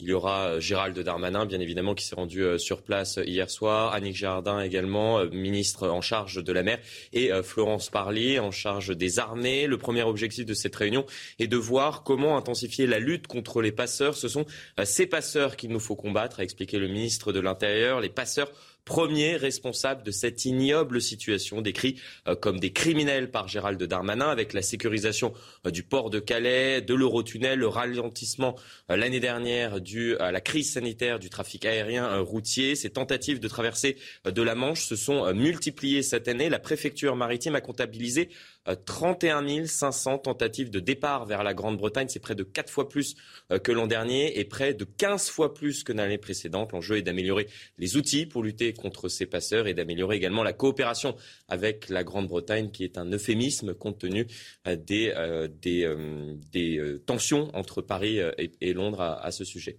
Merci Florian. Des voitures de la police municipale incendiées à Mantes-la-Jolie dans les Yvelines. Regardez ces images, ça va vous faire réagir, je le sais. Les faits se sont déroulés dans la nuit de mardi à mercredi, 1h10 du matin. Image publiée sur les réseaux euh, sociaux. Les deux véhicules étaient garés à 20 mètres euh, l'un de l'autre sur la voie publique, à deux pas du commissariat donc de la police municipale de Mantes-la-Jolie. Des caméras de vidéosurveillance installées autour du commissariat ont filmé et les vidéos vont être euh, étudiées. Écoutez la réaction du maire de Mantes-la-Jolie que nous avons recueillie. C'est extrêmement choquant hein, quand on s'en prend à deux, véhicules qui sont sérigraphiés police municipale, qui sont garés juste devant le poste. On ne peut pas s'empêcher de penser que le projet, c'était de, d'attaquer l'autorité de la police, des forces de l'ordre. Euh, et donc, effectivement, en tant que maire qui détient les pouvoirs de police, euh, on a été euh, extrêmement choqué avec toute l'équipe municipale. C'est absolument jamais arrivé à Montajoli que la police municipale soit prise à partie dans de telles conditions. Dans l'actualité, il y a également Éric Zemmour qui poursuit sa campagne. Il est arrivé à Genève, en Suisse, hier soir, où il a dîné dans un grand hôtel de la ville. Une visite qui n'a pas fait l'unanimité. Il y avait un millier de manifestants qui ont défilé eh, dans les rues de, Genève pour protester contre sa venue. Là, on regarde le tweet de Stanislas Rigaud de Génération Z. 300 eh, personnes ce soir à Genève pour écouter Éric Zemmour, en direct de Genève pour suivre ce déplacement. Gauthier Lebret avec nous. Bonjour Gauthier. Euh, objectif du déplacement d'Éric Zemmour à Genève, lever des fonds pour financer la campagne. Absolument, Romain, vous l'avez dit, 300 personnes participaient à ce euh, dîner-débat, un dîner-débat donc pour lever des fonds, qui était organisé au Hilton de Genève. Et le Hilton a été la cible de menaces, des antifas, des menaces qui n'ont finalement pas été mises à exécution. Mais vous l'avez rappelé, un millier de personnes ont tout de même manifesté euh, dans les rues de Genève contre la présence d'Éric Zemmour. La maire de Genève avait refusé de mettre une salle municipale à sa disposition. Ce n'est pas la première fois qu'un voyage à l'étranger d'Éric Zemmour eh bien, déclenche des polémiques. On se souvient à Londres, le maire de la ville avait dit qu'il n'était pas euh, le bienvenu et une salle l'avait annulé. Prochaine étape pour Eric Zemmour, terminer son voyage ici à Genève. Et puis demain, il sera à Marseille au contact de la population euh, française. On le verra notamment sur un marché, ça sera une première. Et puis la semaine prochaine, le Zénith de Paris le 5 décembre avec d'abord une déclaration euh, de candidature et un objectif, mettre un terme à sa chute dans les sondages. Et au Zénith, le 5 décembre, il dévoilera, il dévoilera notamment le nom de son parti politique. Merci beaucoup Gauthier Lebret en direct de Genève. Éric Zemmour à Marseille donc demain. 7h36. La politique avec vous, Jérôme Béglé. Vous nous parlez du nouveau livre de Catherine Ney qui sort aujourd'hui. Un livre à la fois très politique et très personnel. Oui, Catherine Ney, on la connaît, c'est la grande dame de l'analyse politique française. Voilà 40 ans qu'elle sonde, qu'elle ausculte, qu'elle soupèse notre vie politique et ses principaux acteurs. Elle le fait sans cynisme, ni esprit de revanche, ni perversité. Son ambition, c'est de tout montrer, de tout dire, sans tabou, mais sans méchanceté, sans angle mort, ni complaisance. Elle publie aujourd'hui le deuxième tome de ses mémoires. Tu le sais bien, le temps passe. Il s'ouvre avec euh, l'arrivée du couple Jacques et Bernadette Chirac à l'Élysée le 17 mai 1995. La femme du nouveau président grimpe le perron d'Élysée et craque. Elle se tord la cheville. Sa fille assiste à la, scène et elle dit cette fois-ci, il faut escamoter maman. Le livre se termine avec un chapitre bouleversant, la mort dans ses bras le 29 juillet 2020 d'Albin Chalandon, ancien ministre de Georges Pompidou et de François Mitterrand. Tout Catherine Ney est là. Ce mélange de petites scènes qui pour beaucoup sembleraient presque insignifiantes, mais auxquelles elle s'est donné un relief, un éclairage et une signification politique. Quand on lit Catherine Ney, on est à la fois à l'Élysée, à Matignon, dans les ministères, dans les QGT partis, dans les arrière-salles du pouvoir, dans les restaurants où se prennent les vraies décisions.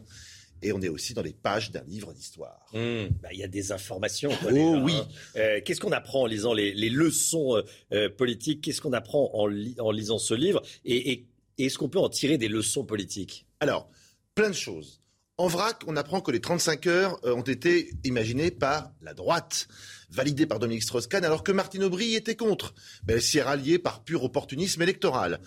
Euh, Catherine Ney le dit, faites l'addition 25 milliards par an, un choix économique unique au monde. Catherine Ney revient également sur les déboires conjugaux de Nicolas Sarkozy.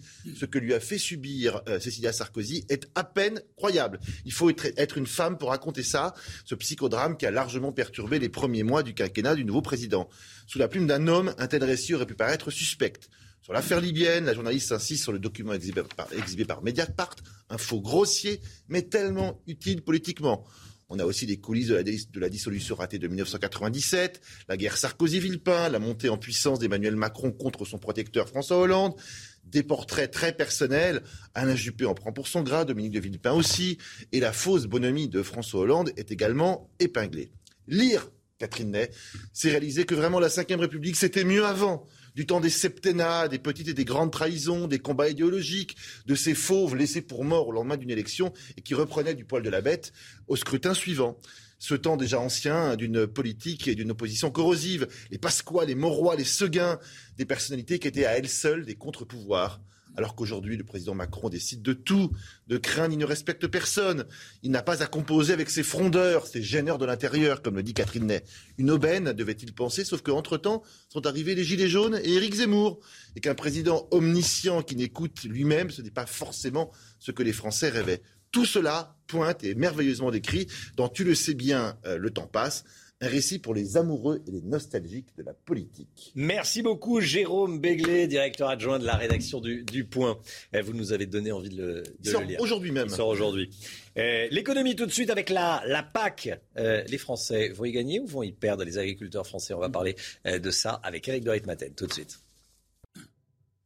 la politique agricole commune euh, qui va entrer en vigueur en 2023. C'est fait, c'est voté. Il y a des changements avec un sacré virage bio, Eric. Hein. Oui, c'est un tournant sur le vert, cette politique agricole mmh. commune. Alors déjà, c'est beaucoup d'argent. Hein, la, PAC, 66 milliards rien que pour la France. Bah oui, la France est la première bénéficiaire. Euh, c'est elle qui a la plus grosse part de tous les pays européens. Mais alors il y a un mais. Il y a un mais qui est important, c'est que 25% des aides euh, à partir de 2023 seront conditionnées au vert, c'est-à-dire en fait en gros au bio. Alors pourquoi cette menace? Parce que euh, on considère que l'agriculture est aujourd'hui le secteur qui pollue le plus après euh, les transports. C'est ce que dit en tout cas Barbara Pompili, la ministre de la Transition écologique. 19% de la pollution, 19% hein, des émissions de gaz à effet de serre, pour être précis, eh bien, viennent de l'agriculture. Alors la FNSEA dit, bon, très bien, simplement se convertir au vert, se convertir au bio, ça prendra des années, ça ne se fait pas du jour au lendemain. Alors cette nouvelle PAC, est-ce qu'elle va permettre aux agriculteurs de mieux vivre? Alors c'est la bonne question parce que vous savez, d'abord, les aides augmentent pas, ou peu, et puis euh, deuxièmement, les paysans en France sont bien contents d'avoir la PAC parce que certains, eux, euh, ne pourraient pas vivre, travailleraient à perte, seraient obligés d'augmenter les prix. Mais ce qu'il faut voir à travers cette PAC, c'est que on met vraiment l'accent sur le bio, sur le vert. Et là, les chiffres de la Fédération nationale de l'agriculture biologique sont intéressants. Quand vous faites du bio, pour un agriculteur, c'est 20 à 30% de revenus en plus. Alors bien sûr, il y a moins de rendement, ça c'est vrai, mais euh, le revenu peut augmenter. Et puis ce qui se développe, c'est le circuit court. Vous savez, le Made in France, on en parle beaucoup pour l'industrie, mais pour l'agriculture, ça compte énormément. Acheter des produits euh, français. Il y a, vous savez, quand vous achetez des bananes, vous connaissez le label Max Havelaar, hein, mmh. c'est très connu. Ça vous dit c'est du commerce équitable, c'est du circuit court, ça vient de pays souvent euh, qui ont du mal à se développer. Donc c'est les aider en achetant ça. Eh bien la France s'y met peu à peu. Je vous annonce que vous aurez bientôt le blé du Gers qui sera euh, Alva Alvlar. Vous aurez le lait du Poitou Max Avlar. Et donc ça, c'est pour encourager le circuit court. Donc ceux qui font du bio, du vert, gagneront plus. En tout cas, c'est un mouvement qui est enclenché. Et c'est peut-être le vrai tournant de l'agriculture et aussi de la politique agricole commune qui est souvent critiquée. Personne n'est jamais content avec les chiffres. Ce qu'il faut voir, et je termine par là, c'est qu'aujourd'hui, euh, le bio, c'est seulement 6,5% de la consommation française selon les chiffres hein, de, la fédération. oui, très peu. On en parle énormément et en réalité, ça reste cher. Voilà, voilà. Mais en tout cas, ça aide les agriculteurs. C'est du franco-français et les agriculteurs qui s'y mettront espèrent récolter très vite hmm. les fruits de leurs efforts, des fruits verts, bien entendu. 7h43, un document exceptionnel sur les Beatles. C'est tout de suite.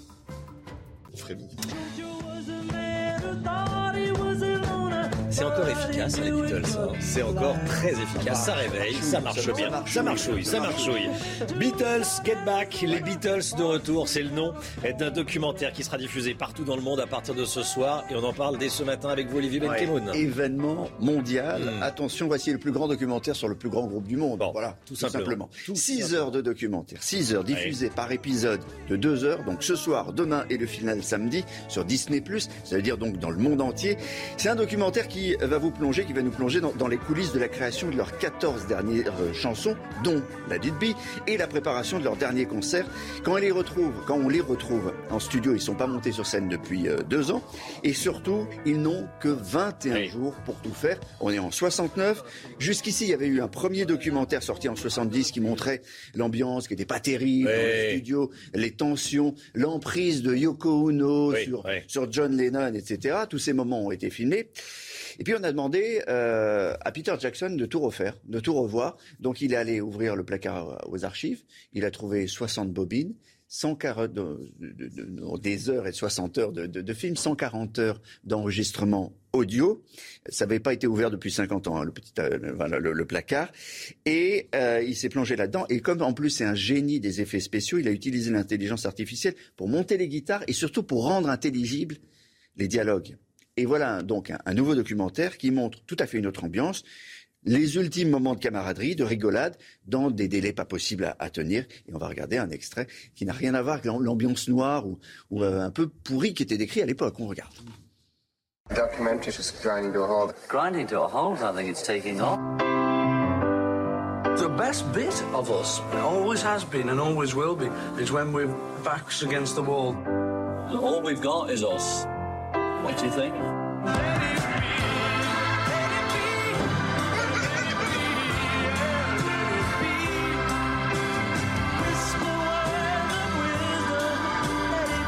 cats and kittens. What are we going to do? It's such a comical thing, like in 50 years' time. They broke up because Yoko sat on an M.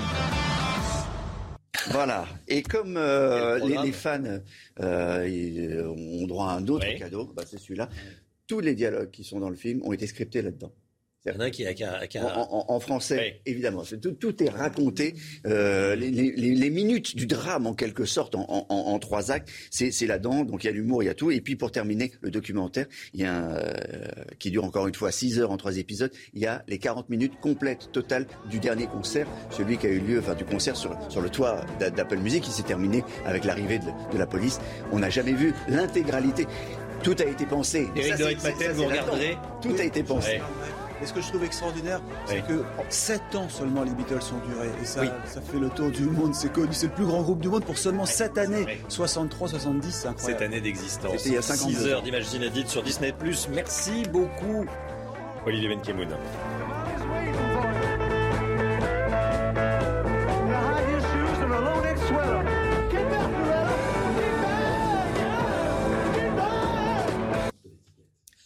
C'est News, il est 7h47. Restez bien avec nous. Dans un instant, on va continuer à parler de la journée de lutte contre les violences faites aux femmes. Euh, je porte un badge aujourd'hui, ne rien laisser passer. On sera dans un instant avec Jessica Dubois, qui est euh, gendarme. Elle est responsable de la maison de la protection euh, des familles des Yvelines. Elle va nous expliquer comment, nous raconter comment elle travaille. À tout de suite.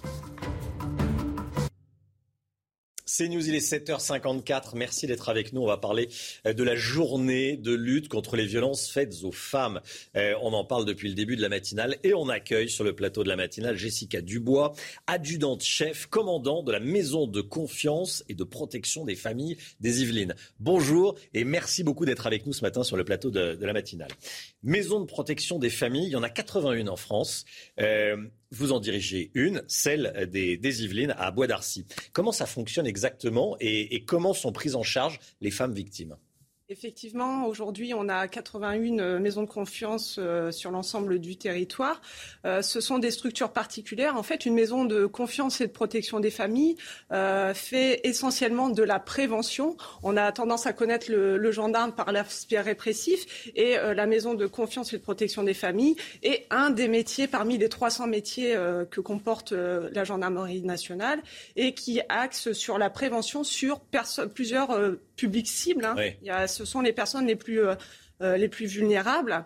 Donc, qui on va toucher dans ces publics Comment, comment les, les, les, femmes victimes arrivent chez vous? On vous les signale ou c'est elles qui, qui, arrivent de leur propre chef? Alors déjà, c'est une maison qui va euh, cibler plusieurs publics cibles. On va être sur la jeunesse déjà. En milieu scolaire, on va faire des actions de sensibilisation et en dehors du milieu scolaire. On va être sur les personnes en situation de handicap. On va être sur les seniors. Et en dernier volet, on va être également sur les, les victimes de violences intrafamiliales. Oui. Alors comment elle se signale? Il y a plusieurs solutions. Hein. Euh, ben, ça va être via son médecin, via euh, une structure médicale, ça va être un membre de, la famille, un proche, un cousin, une cousine.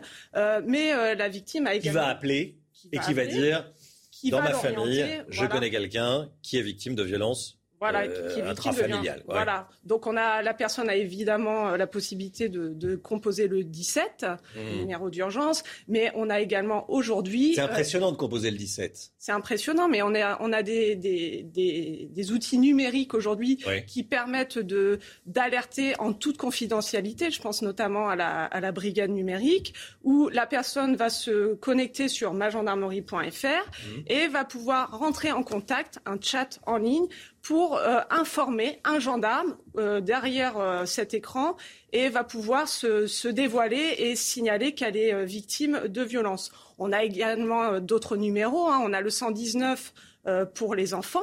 le numéro d'appel en danger, d'un enfant en danger.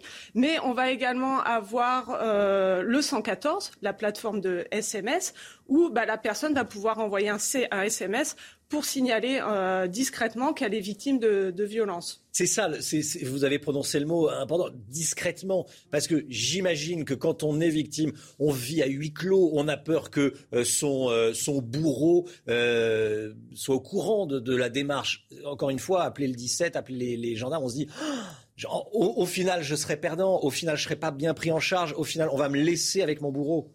C'est pour ça qu'aujourd'hui, la gendarmerie se, modernise mmh. et on a développé des, postes mobiles avancés où euh, une victime va pouvoir maintenant aller au contact des, gendarmes. Alors, je vais vous donner quelques exemples. Dans, le, département des Yvelines, on a lancé l'opération Jean de Truck, qui est une sorte de camion qui va parcourir euh, l'ensemble du département pour aller au contact, même au cœur même des territoires pour que la victime qui habitent dans un petit village où il n'y a pas forcément de gendarmerie puissent aller se signaler auprès des, gendarmes qui seront à bord de ce camion-là. L'opération a été multipliée euh, d'ailleurs dans d'autres départements. On a le Tragoulinou en, Corse qui a, pareil, on est sur le même concept.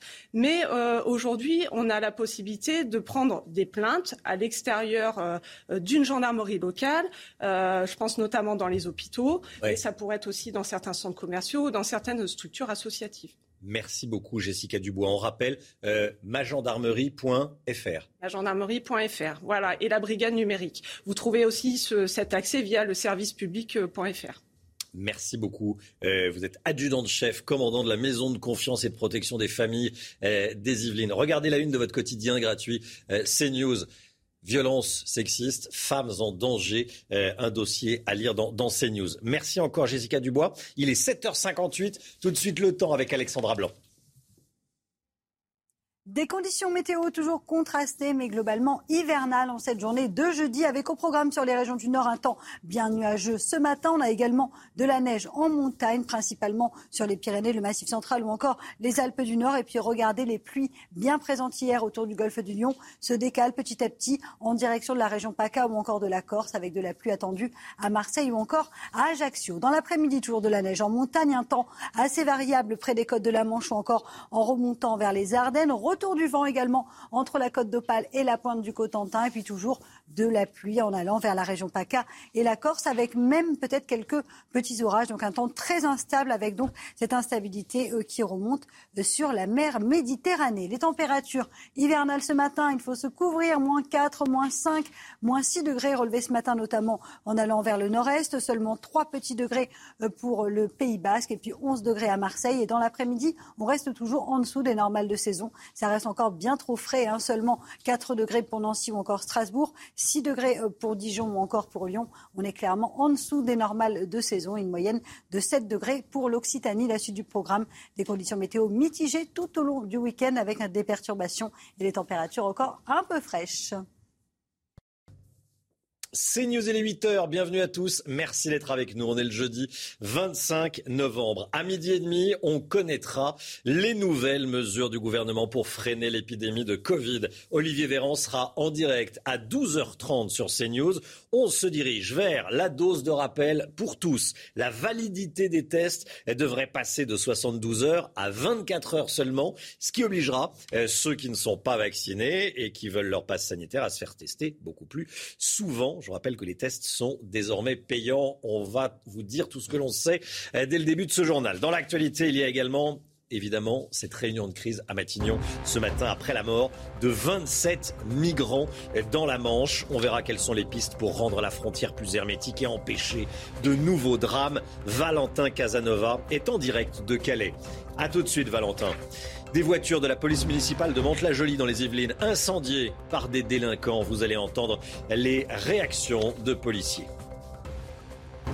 Regardez les derniers chiffres de l'épidémie de, Covid. Euh, le nombre de contaminations continue à augmenter. 32 591 cas en 24 heures. C'est un chiffre qui n'avait pas été atteint depuis le 24 avril, hein, Chana. Exactement, Romain. Et à l'hôpital, 1483 patients sont actuellement en soins critiques. C'est 28 de plus en 24 heures et 80 décès ont été enregistrés. Alors, comment endiguer cette cinquième vague Au lendemain d'un nouveau conseil de défense sanitaire, Olivier Véran va prendre la parole à 12h30 pour faire toutes les annonces en direct sur CNews. À quoi faut-il s'attendre? Quelles sont les pistes envisagées? On voit ça avec Kinson. La stratégie du gouvernement reste la même cibler en priorité les non-vaccinés. Avec toujours à l'appui les mêmes outils, la vaccination et le pass sanitaire. Première piste, l'élargissement du rappel. À partir du 1er décembre, il sera proposé dès 50 ans. Le gouvernement voudrait l'étendre à tous les adultes. Le calendrier n'est pas encore connu. Le délai pour faire son rappel pourrait passer de 6 à 5 mois. Autre piste, le port du masque pourrait redevenir obligatoire dans les lieux soumis au pass sanitaire, comme dans les restaurants. À l'extérieur, c'est le préfet qui donne les consignes mais le masque pourrait être imposé dans les lieux à forte concentration de public. Enfin, le gouvernement envisage de réduire le délai de validité d'un test négatif, passant de 72 heures à 24 heures. Une mesure pour inciter les plus réticents à se faire vacciner. Les contrôles du pass sanitaire seront également renforcés. Florian Tardif avec nous. Florian, euh, le gouvernement met vraiment la pression sur les non-vaccinés. Hein. Oui, et assume cette stratégie, c'est-à-dire de faire porter les contraintes sur les non-vaccinés plutôt que sur les vaccinés. Concrètement, un Français qui n'est pas vacciné aujourd'hui devra effectuer un test tous les jours s'il souhaite aller au restaurant, au cinéma ou bien au théâtre. À défaut de rendre le vaccin obligatoire, le gouvernement espère ainsi faire plier les derniers récalcitrants. Il reste encore près de 6 millions de personnes éligibles à la vaccination qui n'ont reçu aucune dose de vaccin à ce jour, dont près de 500 000 personnes de plus de 80 ans. Ce sont eux principalement qui sont ciblés, les personnes âgées, les personnes âgées de plus euh, de 65 ans non vaccinées, qui si elles sont infectées ont beaucoup plus de risques de finir à l'hôpital en service réanimation. On rappelle ce chiffre, le vaccin permet de réduire de 8 fois le risque d'hospitalisation en soins critiques et de décès selon les chiffres de l'adresse. Merci beaucoup, euh, Florian. Donc, à, à, suivre en direct sur CNews à 12h30, la prise de parole d'Olivier Véran. Vous êtes favorable à la euh, troisième dose pour tous, c'est en tout cas le résultat de notre sondage CSA pour CNews, réalisé donc par l'Institut CSA, Julie Gaillot de CSA avec nous. 67% des, sondés sont, favorables, Julie, à cette dose pour tous, hein. dose de rappel pour tous. Effectivement, on voit que euh, cette troisième dose ne devrait pas poser de problème dans la population française, puisque on y voit une adhésion très large et majoritaire pour 7 euh, Français sur 10, avec 33% euh, de contre uniquement. Et vous voyez que euh, même 40% des Français sont totalement pour cette, cette, troisième dose, hein, ce qui est le signe d'une adhésion qui est très solide. Après, ce qu'on voit également, c'est que c'est très consensuel, tout le monde est d'accord, sauf une catégorie de population, les jeunes. 55% sont opposés à cette troisième dose. C'est la seule catégorie de population qui est contre certainement, parce qu'elle s'estime moins menacée euh, par euh, l'épidémie aujourd'hui. Oui, Julie. Ensuite, on voit également qu'il y a d'autres zones de clivage, notamment entre les zones rurales et les grandes agglomérations. On y est plus favorable dans les grandes agglomérations, certainement en raison de la densité de, la population, hein, qui fait peser une menace peut-être un peu plus importante. Et enfin, on observe un troisième point, c'est que, euh, quelle que soit sa couleur politique, on est pour, avec toutefois quelques réserves à la France insoumise et au Rassemblement national. Merci beaucoup, Julie Gaillot, avec nous euh, ce matin. Julie Gaillot de l'Institut euh, CSA. Réunion de crise donc à Matignon ce matin.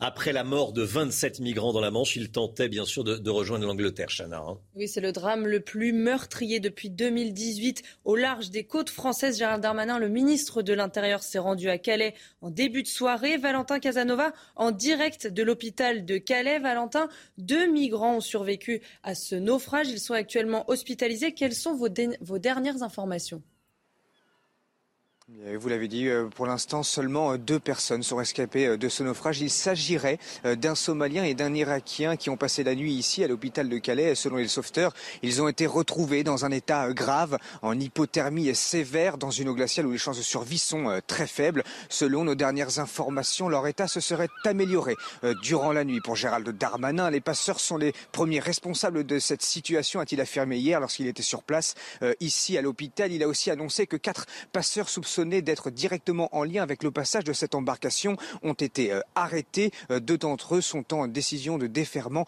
devant euh, les tribunaux. Les associations locales qui viennent en aide aux migrants, elles, dénoncent et appellent une nouvelle fois les autorités françaises et anglaises à prendre leurs responsabilités. Une enquête a été ouverte par le tribunal de Dunkerque de Dunkerque pardon, euh, pour euh, aide à l'entrée au séjour irrégulier en bande organisée et homicide involontaire aggravé euh, à la suite du drame qui s'est déroulé hier et qui, on le rappelle, a fait pour le moment 27 victimes ici, au large de Calais.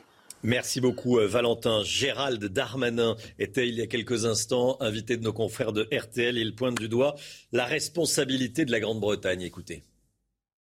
Et c'est aussi l'attractivité de la Grande-Bretagne mmh. qui est en cause notamment de son marché du travail, puisque chacun sait qu'il y a un million, plus d'un million, un million deux cent mille, on dit, d'immigrés clandestins en Grande-Bretagne, et que euh, le patronat anglais utilise cette main-d'œuvre pour oh. faire fabriquer euh, les choses que les Anglais fabriquent et consomment. Eh, Jérôme Béglé, euh, tous ces problèmes, ça vient de, des accords du Touquet? Ah, Les accords du Touquet, en contrepartie de beaucoup d'avantages pour la France, ont déplacé la frontière de la Grande-Bretagne sur les côtes françaises. C'était plus facile, c'était plus simple, c'était euh, moins coûteux de faire des contrôles sur les plages euh, euh, du nord de la France que de les faire à l'arrivée en Grande-Bretagne. Mais évidemment, ça a quadruplé ou en tout cas fortement fait augmenter les passages illégaux entre nos deux pays. Et ça veut dire que très concrètement, la frontière franco-britannique est côté français et les Anglais nous donnent de l'argent pour qu'on gère leurs frontières. Voilà. Alors il faudrait revoir ces accords parce que les flux euh, migratoires ont beaucoup augmenté depuis une dizaine d'années et euh, le contrôle ne, peut plus se faire de la même façon. Cette information dont je voulais vous parler également, euh, des voitures de la police municipale incendiées à Mantes-la-Jolie dans les Yvelines. Les faits se sont déroulés dans la nuit de, mercredi, de mardi à mercredi. Regardez ces images publiées sur les réseaux sociaux. Les deux voitures étaient garées à une vingtaine de mètres du commissariat. Elles ont été incendiées. Des caméras de, vidéosurveillance sont en cours euh, d'exploitation. On suspecte évidemment euh, d'une vengeance sur fond de, trafic de drogue. Et puis à, Briançon, c'est la voiture du maire qui a été euh, incendiée, son véhicule personnel brûlé devant chez lui. Arnaud Murgia est sous le choc. Selon lui, cet incendie aurait pu virer au drame, bien sûr, c'est ce qu'il a dit, puisque l'incendie de sa voiture a eu lieu au pied de son domicile qui est un immeuble, ça aurait pu mettre le feu euh, à l'immeuble. Plusieurs véhicules de la mairie ont déjà subi le même sort. Pour le maire, ça fait aucun doute, c'est sa lutte active contre l'insécurité et contre les trafics de drogue euh, qui est à l'origine euh, de ce, qui est, probablement des, ce que sont des, représailles, voilà, sur fond de trafic de drogue euh, il, prévient, ceci dit, il ne sera pas impressionné. Euh, il ne se laissera pas impressionner plus que ça. Il est 8h10. Restez bien avec nous. Dans un instant, c'est Jean-Pierre Raffarin qui est l'invité de Laurence Ferrari. À tout de suite. C'est News, il est 8h16. Bienvenue à tous. Laurence Ferrari, vous recevez ce matin l'ancien Premier ministre Jean-Pierre Raffarin. Bonjour, monsieur Raffarin. Bonjour. Bienvenue dans la matinale de CNews. Vous avez ce livre Choisir un chef qui paraît aux éditions Essai Michel Lafon. Dieu sait que c'est une question d'actualité à droite. On va en parler dans un instant, que les secrets du leadership à travers l'histoire. Un petit mot de l'actualité avant, si vous me le permettez. Euh, ce drame dans la Manche, ces 27 migrants qui se sont noyés sur leur embarcation en tentant de rejoindre la Grande-Bretagne. La France ne laissera pas la Manche devenir un cimetière, assure Emmanuel Macron. Comment faire, encore une fois, pour que les euh, euh, Britanniques reprennent leurs frontières? Est-ce qu'il faut que nous renégocions les accords du Touquet qui nous lient à l'Angleterre? Moi, je pense que la priorité des priorités, c'est un plan contre la criminalité du passage. Je pense que d'abord, il faut dissuader euh, ces criminels que sont les, passeurs de conduire à la mort autant de gens et avec euh, cette cruauté qui est inacceptable pour nous. Donc ça, je pense qu'il faut s'y mettre. Euh, on, connaît un certain nombre de gens, il y a un certain nombre de réseaux identifiés, et donc là, il faut être beaucoup plus énergique que nous ne le sommes. On a tardé. je, pense que sur ces sujets, il faut vraiment aller taper là, finalement, où est le, nœud de l'action, c'est-à-dire ceux qui incitent et qui donnent de l'espoir. Rendez compte la, la détermination qu'il faut à ces gens qui affrontent la mort, combien ils ont, ils ont besoin. Il faut pas, prendre ça à la légère. Ce n'est pas un migrant qui vient chercher une prestation sociale. Hein. C'est quelqu'un qui affronte la mort pour sa liberté. C'est donc quelque chose de, de, très difficile. Donc il faut s'attaquer à ces criminels. Et puis, en effet, je pense que notre relation avec le Royaume-Uni a changé par rapport à la période où Jacques Chirac avait mené cette discussion. Et donc, je pense qu'il faut revoir cette, euh, cet accord des Touquets avec euh, une plus grande implication euh, des Britanniques dans l'action commune pour protéger la frontière. Vous ne croyez pas Boris Johnson quand il dit voilà, il est choqué, révolté par cette mort, mais il veut faire un peu plus avec la France pour décourager les traversées je pense qu'il n'est pas sur ce sujet suffisamment impliqué. Il y a, de mon point de vue, un, devoir de mobilisation du Royaume-Uni dans cette affaire et il faut pouvoir les convaincre de cela. Euh, un mot du Covid. Euh, on est à nouveau en cinquième vague. Euh, un certain nombre de mesures vont être annoncées. Sans doute durcissement du pass sanitaire, troisième dose généralisée, cinq mois d'écart entre la deuxième et la troisième dose. Vous êtes pour la vaccination généralisée? Je suis pour la vaccination. Je suis pour qu'on essaie de protéger Noël, cette fête familiale enracinée dans notre culture. Et donc, je crois vraiment qu'il faut faire l'effort maintenant avec extrêmement de rigueur pour nous protéger cette fête familiale. Et vous comprenez ces flambées de violence ici ou là? Il y en a eu en Europe, à Rotterdam, euh, euh, en Guadeloupe et en Martinique, seule à part de l'obligation vaccinale des soignants. Vous comprenez que, ça que les peuples, parfois, euh, puissent se révolter? Écoutez, je suis très inquiet de ça, parce qu'au fond, c'est un, un, échec qui est un échec, une sorte international de la politique. On a inventé la politique pour que les gens puissent vivre ensemble, avoir des règles, pour qu'il n'y ait pas justement de violence, que ce ne soit pas la jungle eh bien, finalement, on arrive à cette violence malgré la politique. Donc, je pense que la politique doit réfléchir à se relégitimer. Je pense que la politique n'est pas assez légitime aujourd'hui. Donc, il y a un certain nombre de choses à faire. Par exemple, je pense que notre Parlement joue, joue pas son rôle aujourd'hui. Et je pense que le fait qu'on élise le député dans la foulée avec le président de la République et que pendant cinq ans, les choses restent d'une certaine manière institutionnellement immobile, je pense qu'il faut revoir un certain nombre de choses pour donner plus de légitimité au maire encore, lui donner plus de responsabilités, plus de représentants de l'État dans, sa propre commune. il faut donner, euh, je pense, Parlement. moi, je suis, par exemple, pour des élections à mi-mandat, pour que l'élection du député soit différente du président, pour qu'il aille chercher de la légitimité et qu'il puisse être un arbitre entre le peuple et le pouvoir. Donc, il y, a, je trouve, un certain nombre de choses qu'il faut prendre au sérieux, relégitimer la politique, car la politique est notre seule arme contre la violence. Mais qu'est-ce qui est plus légitime que le suffrage universel, Jean-Pierre Raffarin? Une élection spécifique, parce que quand les élus, quand les députés sont élus, en fait, par le président de la République. C'est l'élection du président de la République qui fait l'élection du député. Il y, a, cette vague qui fait que les Français, une fois avoir choisi un président, lui donnent une majorité. Je pense qu'il faut séparer l'élection présidentielle de l'élection du député. C'est deux légitimités différentes et complémentaires. Il ne faut pas les confondre. Mais est-ce que ça ramènerait les Français dans les urnes euh, L'abstention, vous savez, bat des records. On se dirige encore sans doute vers un record pour euh, la présidentielle. Ça, va faire voter plus les Français des élections à mi-mandat? Euh, je, pense que ça va, aller, ça va donner de la force à, la représentation. Vous savez, euh, on a, c'est une pathologie en, Occident, mais pas aux États-Unis. Les États-Unis nous ont donné une belle leçon de démocratie. Monsieur euh, Trump, il fait 4 millions de voix de plus. Il passe de 70 à 74 millions. C'est une performance électorale majeure. Comment est-ce qu'il est battu? Il est battu parce que les Américains vont voter à 80 millions. C'est-à-dire qu'ils s'engagent dans l'élection. Nous, quand on n'est pas content, on s'abstient. Eux, quand ils ne sont pas contents, ils vont voter. La seule solution de combattre la violence, c'est de voter. Pour cela, il faut que la politique soit plus attractive, plus légitime, et qu'on travaille cette légitimité de la politique. C'est notre seule réponse à la violence. Et il faut aussi que la politique ait des leaders, ce qui n'est pas forcément le cas, et pas forcément dans notre pays. Aujourd'hui, on est en pleine euh, primaire, les républicains. Vous trouvez que c'est un, outil euh, compliqué, négatif, pervers? Cette primaire LR la, la, primaire est un, est un, outil en effet mensonger et, donc pervers. Je pense que la primaire fait croire que c'est une demi-finale. Mais en fait, c'est un autre sport, c'est un autre public, d'autres règles. Ça n'a rien à voir avec l'élection présidentielle. C'est une autre bataille. Et le candidat, au fond, il doit représenter à la fin du parcours les Français, et là on le fait représentant d'une fraction des Français. Je pense que ce processus, c'est un processus américain qui n'est pas adapté à la, situation française, à la situation culturelle qu'elle a. On a un premier tour. le premier tour de l'élection c'est là où doit émerger une force qui doit être le candidat. Et si le camp est divisé, ça veut dire qu'il n'est pas prêt à gouverner.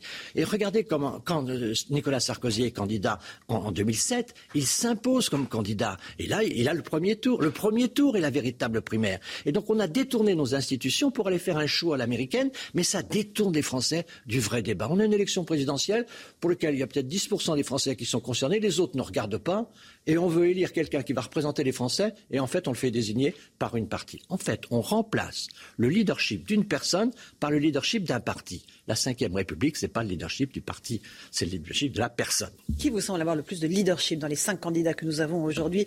Valérie Pécresse, Xavier Bertrand, Éric Ciotti, Michel Barnier et Philippe Juvin. Bah, je, pense que l'opposition de droite aujourd'hui est un peu un, front renversé avec celle du président de la République, la majorité du président. Le président, il a un leadership fort, c'est le plus jeune, le plus expérimenté. Mais son parti n'a pas vraiment de leadership territorial. Et à droite, ils ont un leadership territorial. Ils ont gagné beaucoup de mairies, beaucoup de régions, beaucoup de départements, mais ils, ont du mal à désigner leur propre leader. Il y a un leadership qui s'affirme, qui est un leadership féminin, qui est celui de Valérie Pécresse, assez sobre, euh, plus ancré dans le réel que dans l'idéologie. Et je crois qu'il y, a quelque chose de spécifique avec Valérie Pécresse. Pour les autres, on voit bien que Michel Barnier, il a la force de l'expérience. Euh, je pense que Bertrand peut être un rassembleur. On peut être de gauche, on peut être de droite, on peut voter Bertrand. Donc Bertrand est un, bon réceptacle des, mécontents, par exemple. Et je trouve qu'il euh, y a un certain nombre de, personnalités, comme, les Ciotti ou les Juvin, qui font de cette campagne un prétexte, mais qui ne sont pas vraiment candidats pour la présidence de la République. Donc je trouve qu'aujourd'hui, euh, il manque en effet des leaders, peut-être parce qu'il y a quand même deux leaders à droite qui ne sont pas engagés. Il y a quand même Édouard Philippe, qui va peut-être s'engager fortement dans la campagne législative. Il peut aider le président à gagner les législatives. Les législatives ne sont pas gagnées aujourd'hui. Hein.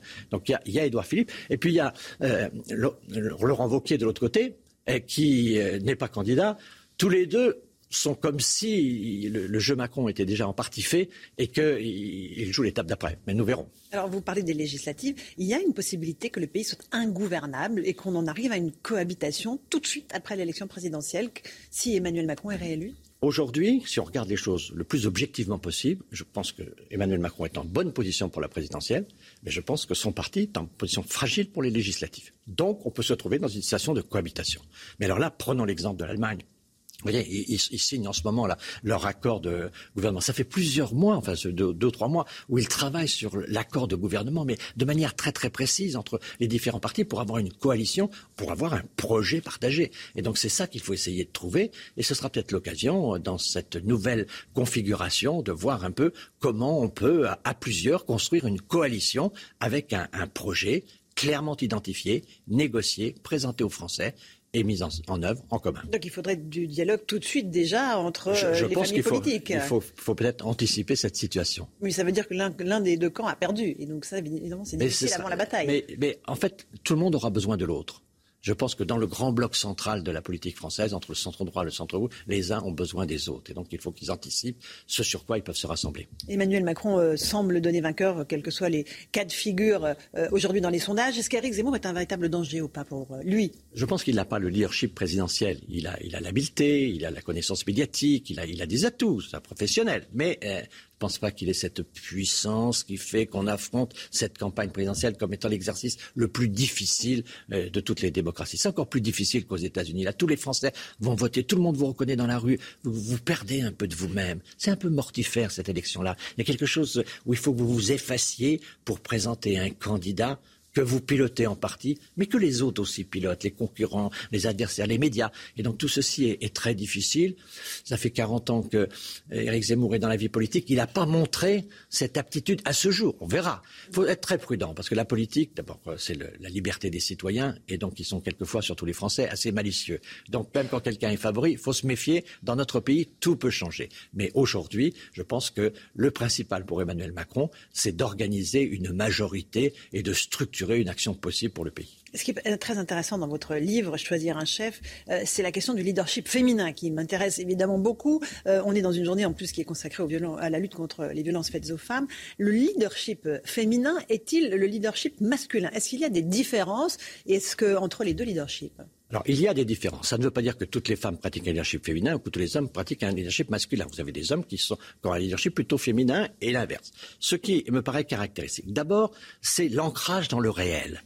Il suffit de regarder Christine Lagarde, il suffit de regarder Angela Merkel assez peu d'idéologie, beaucoup Pécresse. De, Valérie Pécresse, beaucoup de, de je, dirais, de sens du réel. Quand, euh, quand Valérie Pécresse dit en souriant, je suis une dame de fer, c'est le fer qui compte en effet, plus que l'idéologie, plus que la perspective, plus que le discours. Ça, c'est une chose. Il y a aussi une forme de sobriété, c'est-à-dire que ça peut être dur, ça peut être ferme, mais ce n'est pas provocateur, ce, ce, n'est pas, je dirais, ni arrogant, ni, ni trop insolent. Disons que c'est, euh, ça, ça a quelque chose de, de fond assez direct. Vous voyez, par exemple, dans la gestion du non dans le pouvoir, il faut souvent dire non.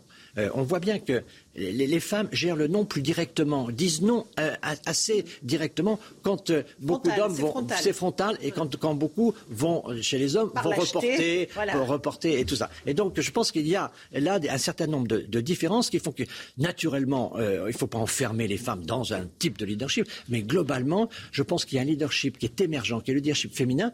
Et beaucoup d'intellectuels, de sociologues disent aujourd'hui qu'on a une sorte de féminisation de nos sociétés dans, dans la structure, dans la pensée. Je crois que c'est exact. Je crois que les, valeurs qui sont portées par les femmes aujourd'hui sont assez reconnues par l'opinion publique. Et je pense que c'est une évolution positive des choses. Mais encore faut-il accepter et par exemple, une idée qui paraît très importante, l'idée d'alternance. C'est bien l'idée de parité. Mais par exemple, si on voulait aujourd'hui mettre une femme à la tête de l'ONU, je pense qu'il faudrait le dire maintenant et dire qu'après un homme, on mettra une femme, de manière à ce que les femmes se préparent. Parce que très souvent, beaucoup de femmes ne s'imaginent pas dans la situation de, numéro un. Elles se, limitent elles-mêmes.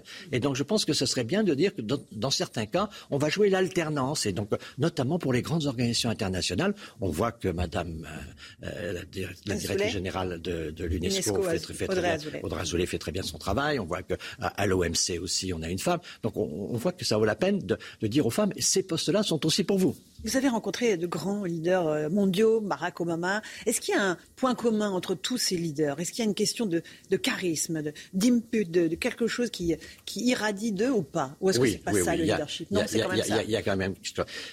De Gaulle a une très belle formule dans le fil de l'épée où il dit au chef comme à l'artiste, il faut le don façonné par le métier. Il faut quand même une sorte de don. En fait, De Gaulle disait du caractère et il disait que c'était la conscience d'un destin. Il y a un moment où vous vous dites, si j'assume cette responsabilité, c'est parce qu'il y a quelque chose qui est un peu plus grand que moi qui me fait me mettre là. donc il y, a, cette conscience du destin d'une certaine manière qui fait que contrairement aux États-Unis où tout s'apprend, le leader est quelqu'un qu'on fabrique, il apprend à parler, il apprend à rire, il sait mener une réunion, il est, tout euh, en technique. Et chez nous, il y a de la technique, il y a du métier, mais il y a aussi ce côté talentueux, ce côté du, charisme. Fait, le charisme, il y a le mot foi dedans, c'est un peu quelque chose d'un peu spirituel, un peu de, de la conscience d'un destin. On n'est pas là par hasard. Est-ce que c'est ça finalement qui manque tant à l'Europe, qu'il n'a pas de leadership incarné? Est-ce que c'est pour ça que l'Europe est si faible aujourd'hui? Je pense. Je pense que euh, c'est inquiétant. Aujourd'hui, on a une vraie euh, bataille sur la question de leadership. Au, niveau mondial, c'est la, course pour le numéro un entre la Chine et les États-Unis. Le numéro un qui n'accepte pas la montée du numéro 2 et le numéro 2 qui se verrait bien à la place du numéro 1. En, Europe, si on veut résister à cette tension, il faut qu'on dégage notre souveraineté, notre ligne euh, souveraine. Et ça, ça se fait notamment par un leader. On a une petite chance, je crois, c'est que les élections allemandes, d'une part, les élections françaises font qu'au mois de juin, on a cinq ans de stabilité avec deux, pouvoirs qui ont été établis et récemment choisis. Et là, j'espère qu'un leadership franco-allemand pourra se dégager. On peut avoir un duo qui a du leadership. Il ne faut pas une seule personne pour euh, avoir du leadership? Il, faut que le leadership soit incarné par une personne, mais il peut rassembler des forces plus complexes. Et donc, je crois que le, franco-allemand peut être le moteur de la construction européenne. Il faut accepter aujourd'hui que nous faisons continent, la Chine, euh, face à la Chine et face euh, aux États-Unis il faut faire continent. Et nous faisons continent quand nous sommes avec les Allemands. Donc, euh, si on ne veut pas être dominé, écrasé par cette guerre sino-américaine, il nous faut un destin, notamment piloté par le franco-allemand. Serons-nous capables de le faire? C'est très difficile. On a la moindre chance de réussir. C'est très difficile parce qu'on a beaucoup d'intérêts divergents. Mais néanmoins, si on ne comprend pas que face aux États-Unis, à la Chine et aussi à la Russie, il faut qu'on soit ensemble pour être puissant et capable de nous protéger, eh bien, si on passera à côté de l'histoire, et on risque de sortir de l'histoire. On n'attend pas l'Europe pour faire l'histoire de demain. Euh, L'Asie et l'Amérique n'attendent pas l'Europe. Donc il faut bien se dire que c'est à nous de jouer et c'est à nous de définir notre propre leader. Merci beaucoup Jean-Pierre Raffarin. Fabricons des leaders donc. Euh, je recommande votre livre Choisir un chef, les secrets du leadership à travers l'histoire aux éditions Essai Michel Lafont. Merci beaucoup. Merci à vous. D'être revenu ce matin dans la matinale de CNews à vous Romain Desarmes pour la suite. C'est News, il est 8h32. Merci euh, d'être euh, avec nous. Merci à vous, Laurence Ferrari. Euh, également, et à votre invité, l'ancien Premier ministre Jean-Pierre Raffarin. Docteur Brigitte Millot, bonjour. Bonjour, Romain. La santé dans quelques instants, à quelques heures de la prise de parole d'Olivier Véran en direct sur CNews à 12h30. Vous reviendrez sur les raisons des possibles annonces du gouvernement. On va les décrypter avec vous. un cinquième passeur arrêté, annonce faite il y a quelques instants par le ministre de l'Intérieur Gérald Darmanin. 27 migrants sont morts hier en tentant de joindre les côtes britanniques à bord d'une embarcation de fortune. On va évidemment revenir en longueur sur, euh, sur cette actualité dramatique. Et puis à suivre également dans ce journal un reportage exclusif CNews. Nos équipes ont suivi une brigade de policiers dans, le, dans les quartiers nord hein, de, de Marseille, immersion au cœur d'une opération anti-stup. C'est à suivre. On fait le point sur les derniers chiffres de l'épidémie. Regardez, le nombre de contaminations poursuit sa hausse. 32 591 cas recensés ces dernières 24 heures. C'est un chiffre qui n'avait pas été atteint depuis le 24 avril, Chana. Hein. Exactement, Romain. Et à l'hôpital, 1483 patients sont actuellement en soins critiques. C'est 28 de plus en 24 heures et 80 décès ont été recensés. Alors, comment endiguer euh, la cinquième vague en France? Quelles sont les pistes? Que devrait annoncer le ministre de la Santé en direct sur CNews à 12h30, on voit ça avec Kinson. La stratégie du gouvernement reste la même, cibler en priorité les non-vaccinés, avec toujours à l'appui les mêmes outils, la vaccination et le pass sanitaire. Première piste, l'élargissement du rappel. À partir du 1er décembre, il sera proposé dès 50 ans. Le gouvernement voudrait l'étendre à tous les adultes le calendrier n'est pas encore connu. Le délai pour faire son rappel pourrait passer de 6 à 5 mois. Autre piste, le port du masque pourrait redevenir obligatoire dans les lieux soumis au pass sanitaire, comme dans les restaurants. À l'extérieur, c'est le préfet qui donne les consignes, mais le masque pourrait être imposé dans les lieux à forte concentration de public. Enfin, le gouvernement envisage de réduire le délai de validité d'un test négatif, passant de 72 heures à 24 heures. Une mesure pour inciter les plus réticents à se faire vacciner. Les contrôles du pass sanitaire seront également renforcés. Et avant les annonces officielles, ça se bouscule sur Doctolib, hein, Chana. Et oui, hier, 360 000 rendez-vous ont été pris pour une dose de rappel. Nouveau record, hausse des rendez-vous aussi pour une première dose, 21 500 rendez-vous pris. On rappelle que plus de 6 millions de Français euh, n'en ont reçu aucune à ce jour. Vous êtes favorable à la troisième dose pour tous, c'est ce qu'on découvre dans notre sondage.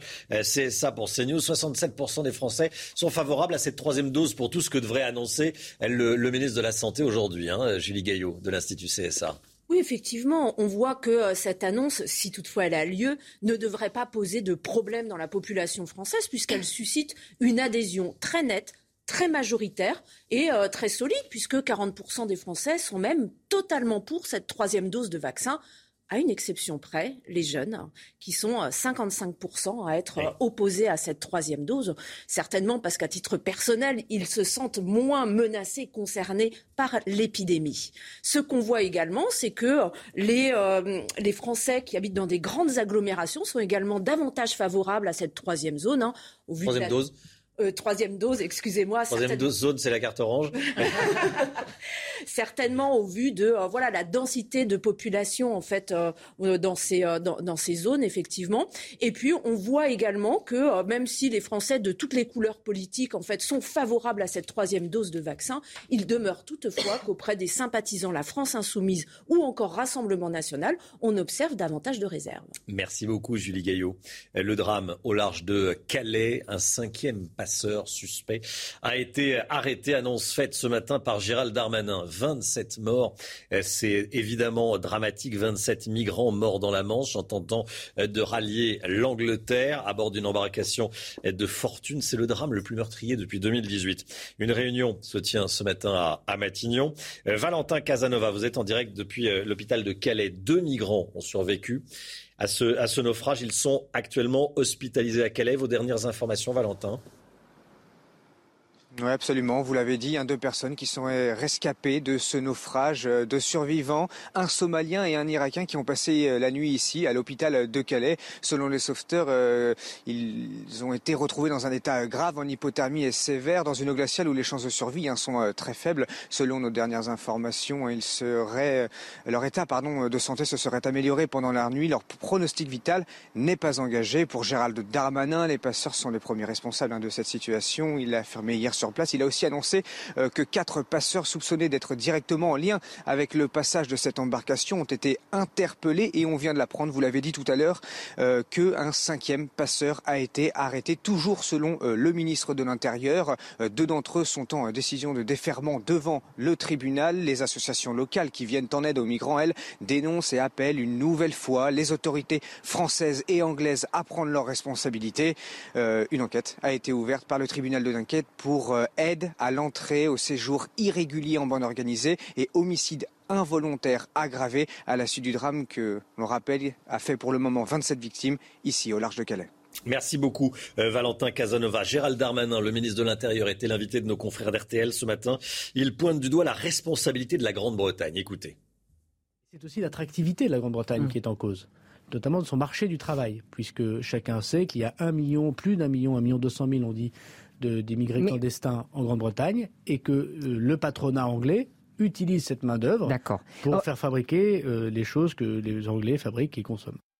Alors justement, Florian Tardif, euh, il y a une réunion qui va se tenir, qui se tient en ce moment à, à Matignon. Qu'est-ce qu'on peut en attendre? Oui, qui se tient depuis euh, depuis neuf minutes euh, mmh. maintenant. Le premier objectif de cette réunion interministérielle organisée autour euh, du Premier ministre, avec la présence hein, par visioconférence de, de Gérald Darmanin, et de voir comment intensifier la lutte justement contre les passeurs. Ce sont ces passeurs qu'il nous faut combattre, a expliqué hier soir en déplacement à Calais le ministre de l'Intérieur. Les passeurs premiers responsables, selon lui, de cette ignoble situation, décrit même par Gérald Darmanin comme des criminels avec la sécurisation du port de Calais, de l'Eurotunnel, le ralentissement l'année dernière du trafic aérien euh, routier. Ces tentatives de traversée hein, de la Manche se sont euh, multipliées. La préfecture maritime a estimé ces tentatives à 31 500 depuis le début de l'année. C'est quatre fois plus que l'année dernière, 15 fois plus quasiment que l'année d'avant. L'enjeu est donc d'améliorer aujourd'hui la lutte contre ces trafics et d'améliorer aussi, le ministre de l'Intérieur en a parlé à l'instant, la coopération avec la Grande-Bretagne, qui est un euphémisme compte tenu des tensions, on l'a vu ces dernières semaines, entre Paris et Londres sur ce sujet. Merci Florian. Euh, à propos d'international, le général émirati euh, Al-Raisi, accusé de torture, élu président d'Interpol. Euh, ce général émirati est visé par plusieurs plaintes pour torture en France et en Turquie. Il a été élu aujourd'hui à Istanbul président d'Interpol. C'est une information qui tombe à l'instant. Des voitures de police, de la police municipale incendiées à Mantes-la-Jolie dans les Yvelines. Les faits sont déroulés dans la nuit de mardi à mercredi. Euh, regardez ces images publiées sur les réseaux sociaux. Les deux véhicules étaient garés à 20 mètres euh, l'un de l'autre sur la voie publique. Ils ont été entièrement détruits par le feu des caméras de vidéosurveillance sont en cours euh, d'exploitation.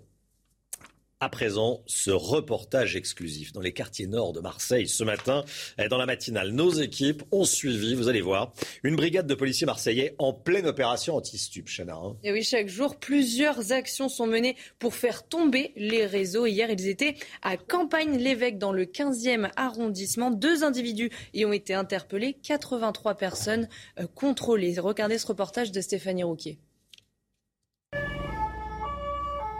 Direction la cité Campagne-l'Évêque, dans les quartiers nord de Marseille, pour les hommes de la brigade spécialisée de terrain et une unité de CRS.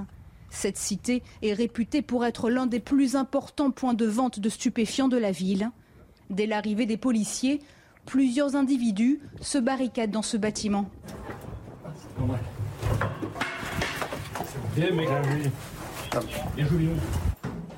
Au premier étage, l'accès est encore bloqué. C'est un appartement, donc on rentre plus chez vous là. C'est fini. Là, tout est bloqué. Donc il dit le par derrière. Et euh, clairement bloqué quoi. T'as la lumière sur le toit, des dizaines de pavés en béton prêts à être jetés sur les forces de l'ordre. Dans les escaliers et les caves, des centaines de sachets vides servant à emballer les stupéfiants. Il suffit de regarder dessus, il y a écrit le nombre de doses, tout ça. Mais plus aucune trace des individus. Les policiers réalisent plusieurs fois par semaine de telles opérations dans les cités sensibles de la ville. tout ce qu'on fait, c'est pour affaiblir le réseau et affaiblir la façon dont il s'organise. Donc le but, c'est de, faire ça de manière régulière, d'être toujours présent sur le terrain, d'aider les résidents. Ça reste quand même une présence policière sur place qui permet effectivement pendant un certain temps d'empêcher le réseau de travailler. Les bailleurs sociaux mettront plus de 4 heures pour déblayer les encombrants des étages, mais aussi des routes comme ces deux checkpoints érigés à l'entrée de la cité. Voilà, c'est hallucinant ce qu'on voit euh, dans ce, dans ce reportage de, Stéphanie Rouki. Écoutez bien, euh, à présent, cette information CNews. Euh, cette nuit, un peu après 2 heures du matin, sept policiers qui étaient hors service sortaient d'un restaurant dans le 19e arrondissement de la capitale et ont, euh, selon les premiers éléments, été reconnus par une dizaine de modous. Alors les modous, ça veut dire vendeurs de crack en Wolof, c'est la langue du Sénégal. Ils ont été reconnus par une dizaine de modous qui les ont frappés à coups de chaînes, bouteilles, bâtons télescopiques. Un policier a une suspicion de fracture du doigt et les six autres sont blessés légèrement. Un individu a été interpellé âgé de 26 ans. Il est gabonais en situation irrégulière. Voilà, c'est une information du service police-justice de CNews. Euh, Jérôme Béglé, un commentaire, je voyais, euh, Malheureusement, euh, ce sont des choses qui arrivent trop souvent en France. Je crois que c'est des policiers de la BRF, c'est ça Brigade Des réseaux ferroviaires. Des réseaux ferroviaires. C'est la sécurité des réseaux ferroviaires. donc, ce sont des, des, policiers qui, malheureusement, ont, beaucoup de gens voient et qui sont relativement facilement reconnaissables et ça débouche honteusement sur ce que vous venez de, dénoncer et d'annoncer. Des policiers agressés dans un restaurant par des vendeurs de crack. Voilà comment ça se passe actuellement euh, dans Paris. Éric Zemmour poursuit sa campagne. Il est arrivé à Genève, en Suisse, hier soir, où il a dîné dans un grand hôtel de la ville. Sa visite n'a pas fait l'unanimité. Il y avait un millier de manifestants dans les rues de Genève pour protester contre sa venue.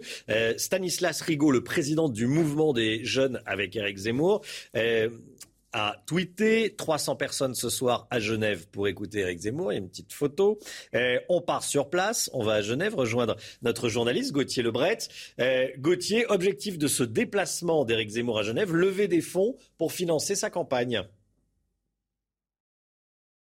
Absolument, Romain, vous l'avez dit, 300 personnes participaient à ce euh, dîner-débat, un dîner-débat donc pour lever des fonds, qui était organisé au Hilton de Genève. Et le Hilton a été la cible de menaces, des antifas, des menaces qui n'ont finalement pas été mises à exécution. Mais vous l'avez rappelé, un millier de personnes ont tout de même manifesté euh, dans les rues de Genève contre la présence d'Éric Zemmour. La maire de Genève avait refusé de mettre une salle municipale à sa disposition. Ce n'est pas la première fois qu'un voyage à l'étranger d'Éric Zemmour euh, eh déclenche des polémiques. On se souvient, à Londres, le maire de la ville avait dit qu'il n'était pas euh, le bienvenu et une salle l'avait annulé. Prochaine étape pour Eric Zemmour, terminer son voyage ici à Genève. Et puis demain, il sera à Marseille au contact de la population euh, française. On le verra notamment sur un marché, ça sera une première. Et puis la semaine prochaine, le Zénith de Paris le 5 décembre avec d'abord une déclaration euh, de candidature et un objectif, mettre un terme à sa chute dans les sondages. Et au Zénith, le 5 décembre, il dévoilera, il dévoilera notamment le nom de son parti politique. Voilà, Gauthier Lebret qui euh, suit euh, donc la, campagne euh, d'Éric Zemmour. Tiens, Pierre Chasseret, cette information euh, qui fait beaucoup réagir, on en a parlé à 7h20 ce matin, euh, la décision du Conseil constitutionnel qui fait tomber l'interdiction de signaler certains contrôles routiers sur les applications connectées et autres outils d'aide à la conduite communicants. Expliquez-nous, c'est une bonne nouvelle? Oui, c'est une très bonne nouvelle pour les automobilistes. On va pouvoir continuer à utiliser les outils d'aide à la conduite, c'est-à-dire Coyote, Waze, TomTom. Il n'y aura aucun problème et on pourra signaler encore les contrôles. Ce qui était prévu dans le texte, c'était un grand grand projet Harry Potter, en fait, une cape d'invisibilité pour que les forces de l'ordre ne soient plus visibles. Ça rendait le process inefficace. Tous les outils d'aide à la conduite communicant auraient peut-être disparu. Eh bien, c'est chose faite. Amis automobilistes, vous avez le droit de les utiliser. Voilà. Cependant, on n'a pas le droit de signaler, on ne pourra pas signaler un contrôle de gendarme ou de police s'il s'agit euh, de la lutte antiterroriste ou s'il s'agit d'un plan alerte enlèvement pour rechercher euh, le ravisseur d'un enfant, évidemment. Ça, c'est hein? l'évidence. Merci beaucoup, Pierre. La santé tout de suite, Brigitte Millot. La santé, docteur Millot, dans 4 heures environ, Olivier Véran devrait annoncer de nouvelles mesures euh, pour lutter contre la Covid, bien sûr. Pour quelles raisons? On va voir les raisons, mais je voulais commencer par vous montrer des images, parce que quand on parle de fulgurance, regardez, les images parlent d'elles-mêmes. On va voir le nombre de cas positifs avec une explosion de 81% euh, en 7 jours. Ah vous voyez, c'est pas une petite augmentation. Hein. regardez ça, 81% euh, des sept derniers jours, nombre de cas positifs. On se dit, si c'est que des cas positifs, depuis quelque temps, on parle du découplage entre les cas positifs et les entrées euh, à l'hôpital. C'est vrai, sauf qu'à un moment, mécaniquement, ça augmente. Le et regardez... ça veut dire qu'il y, a le nombre de cas positifs augmente, augmente, mais il n'y a pas énormément d'entrées en La vaccination nous protège et elle, nous protège tout de suite, toujours, hein, mais mécaniquement, à un moment, quand on, le nombre va exploser, il y aura aussi des gens, euh, une augmentation du nombre de personnes en réanimation, une augmentation du nombre de décès aussi. Regardez, là, je vous ai montré, en une semaine, admission en soins critiques, on le voit, ça a déjà augmenté de 37%. Donc voilà. Après, on a un taux de reproduction, donc de contamination, qui ne cesse d'augmenter aussi. Il était, il y a trois semaines, en dessous de 1. Il est passé à 1,44. Donc voilà, les chiffres augmentent. Ça, c'est le constat. Alors, ce à quoi on peut s'attendre, c'est effectivement, dans les changements, dans les nouveautés, il y a, vous savez, la dose de rappel qui, pour l'instant, était conseillée. Il fallait attendre six mois après la deuxième injection. Il fallait attendre six mois. Maintenant, il faudra, enfin, c'est pas encore acté, mais ça va l'être tout à l'heure, ça va passer à cinq mois. Alors ça, ça tombe pas du chapeau. Hein. Ça existe déjà en Israël, à Singapour et en Italie, où ils sont passés de six mois à cinq mois. Rappelons que cette dose de rappel, c'est pour rebooster votre immunité. Mmh. On s'est aperçu que l'immunité baissait, que six mois après la deuxième injection, euh, par rapport à quinze jours après la première injection, vous aviez trois fois plus de risques d'être contaminé. Donc il fallait faire quelque chose. Ce boost permet, et ce qui est formidable, enfin formidable, je ne rentre pas là-dedans, mais ce qui, est, ce qui est incroyable avec ce boost, c'est qu'il est très rapide. C'est-à-dire qu'en 48 heures, votre taux d'anticorps augmente et en 8 jours, vous êtes protéger contre les formes graves. Donc une action très rapide. Donc l'idée, c'est de passer, en, changeant justement, en, passant à 5 mois au lieu de 6 mois, on va avoir mi-décembre, on va passer de 10 millions de personnes qui pourraient être éligibles à 17 millions. Donc on le voit, ça va permettre une augmentation du nombre de personnes et une augmentation de la protection et donc de la transmission. Merci Brigitte. 8h50. Euh, merci d'avoir choisi CNews pour. Euh, et donc une baisse de la transmission, je vous voulais-je dire. Bien sûr, bien sûr. Merci Jérôme.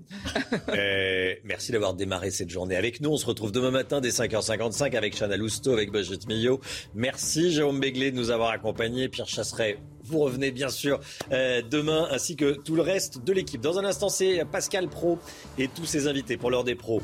Restez bien avec nous sur CNews. Belle journée à vous.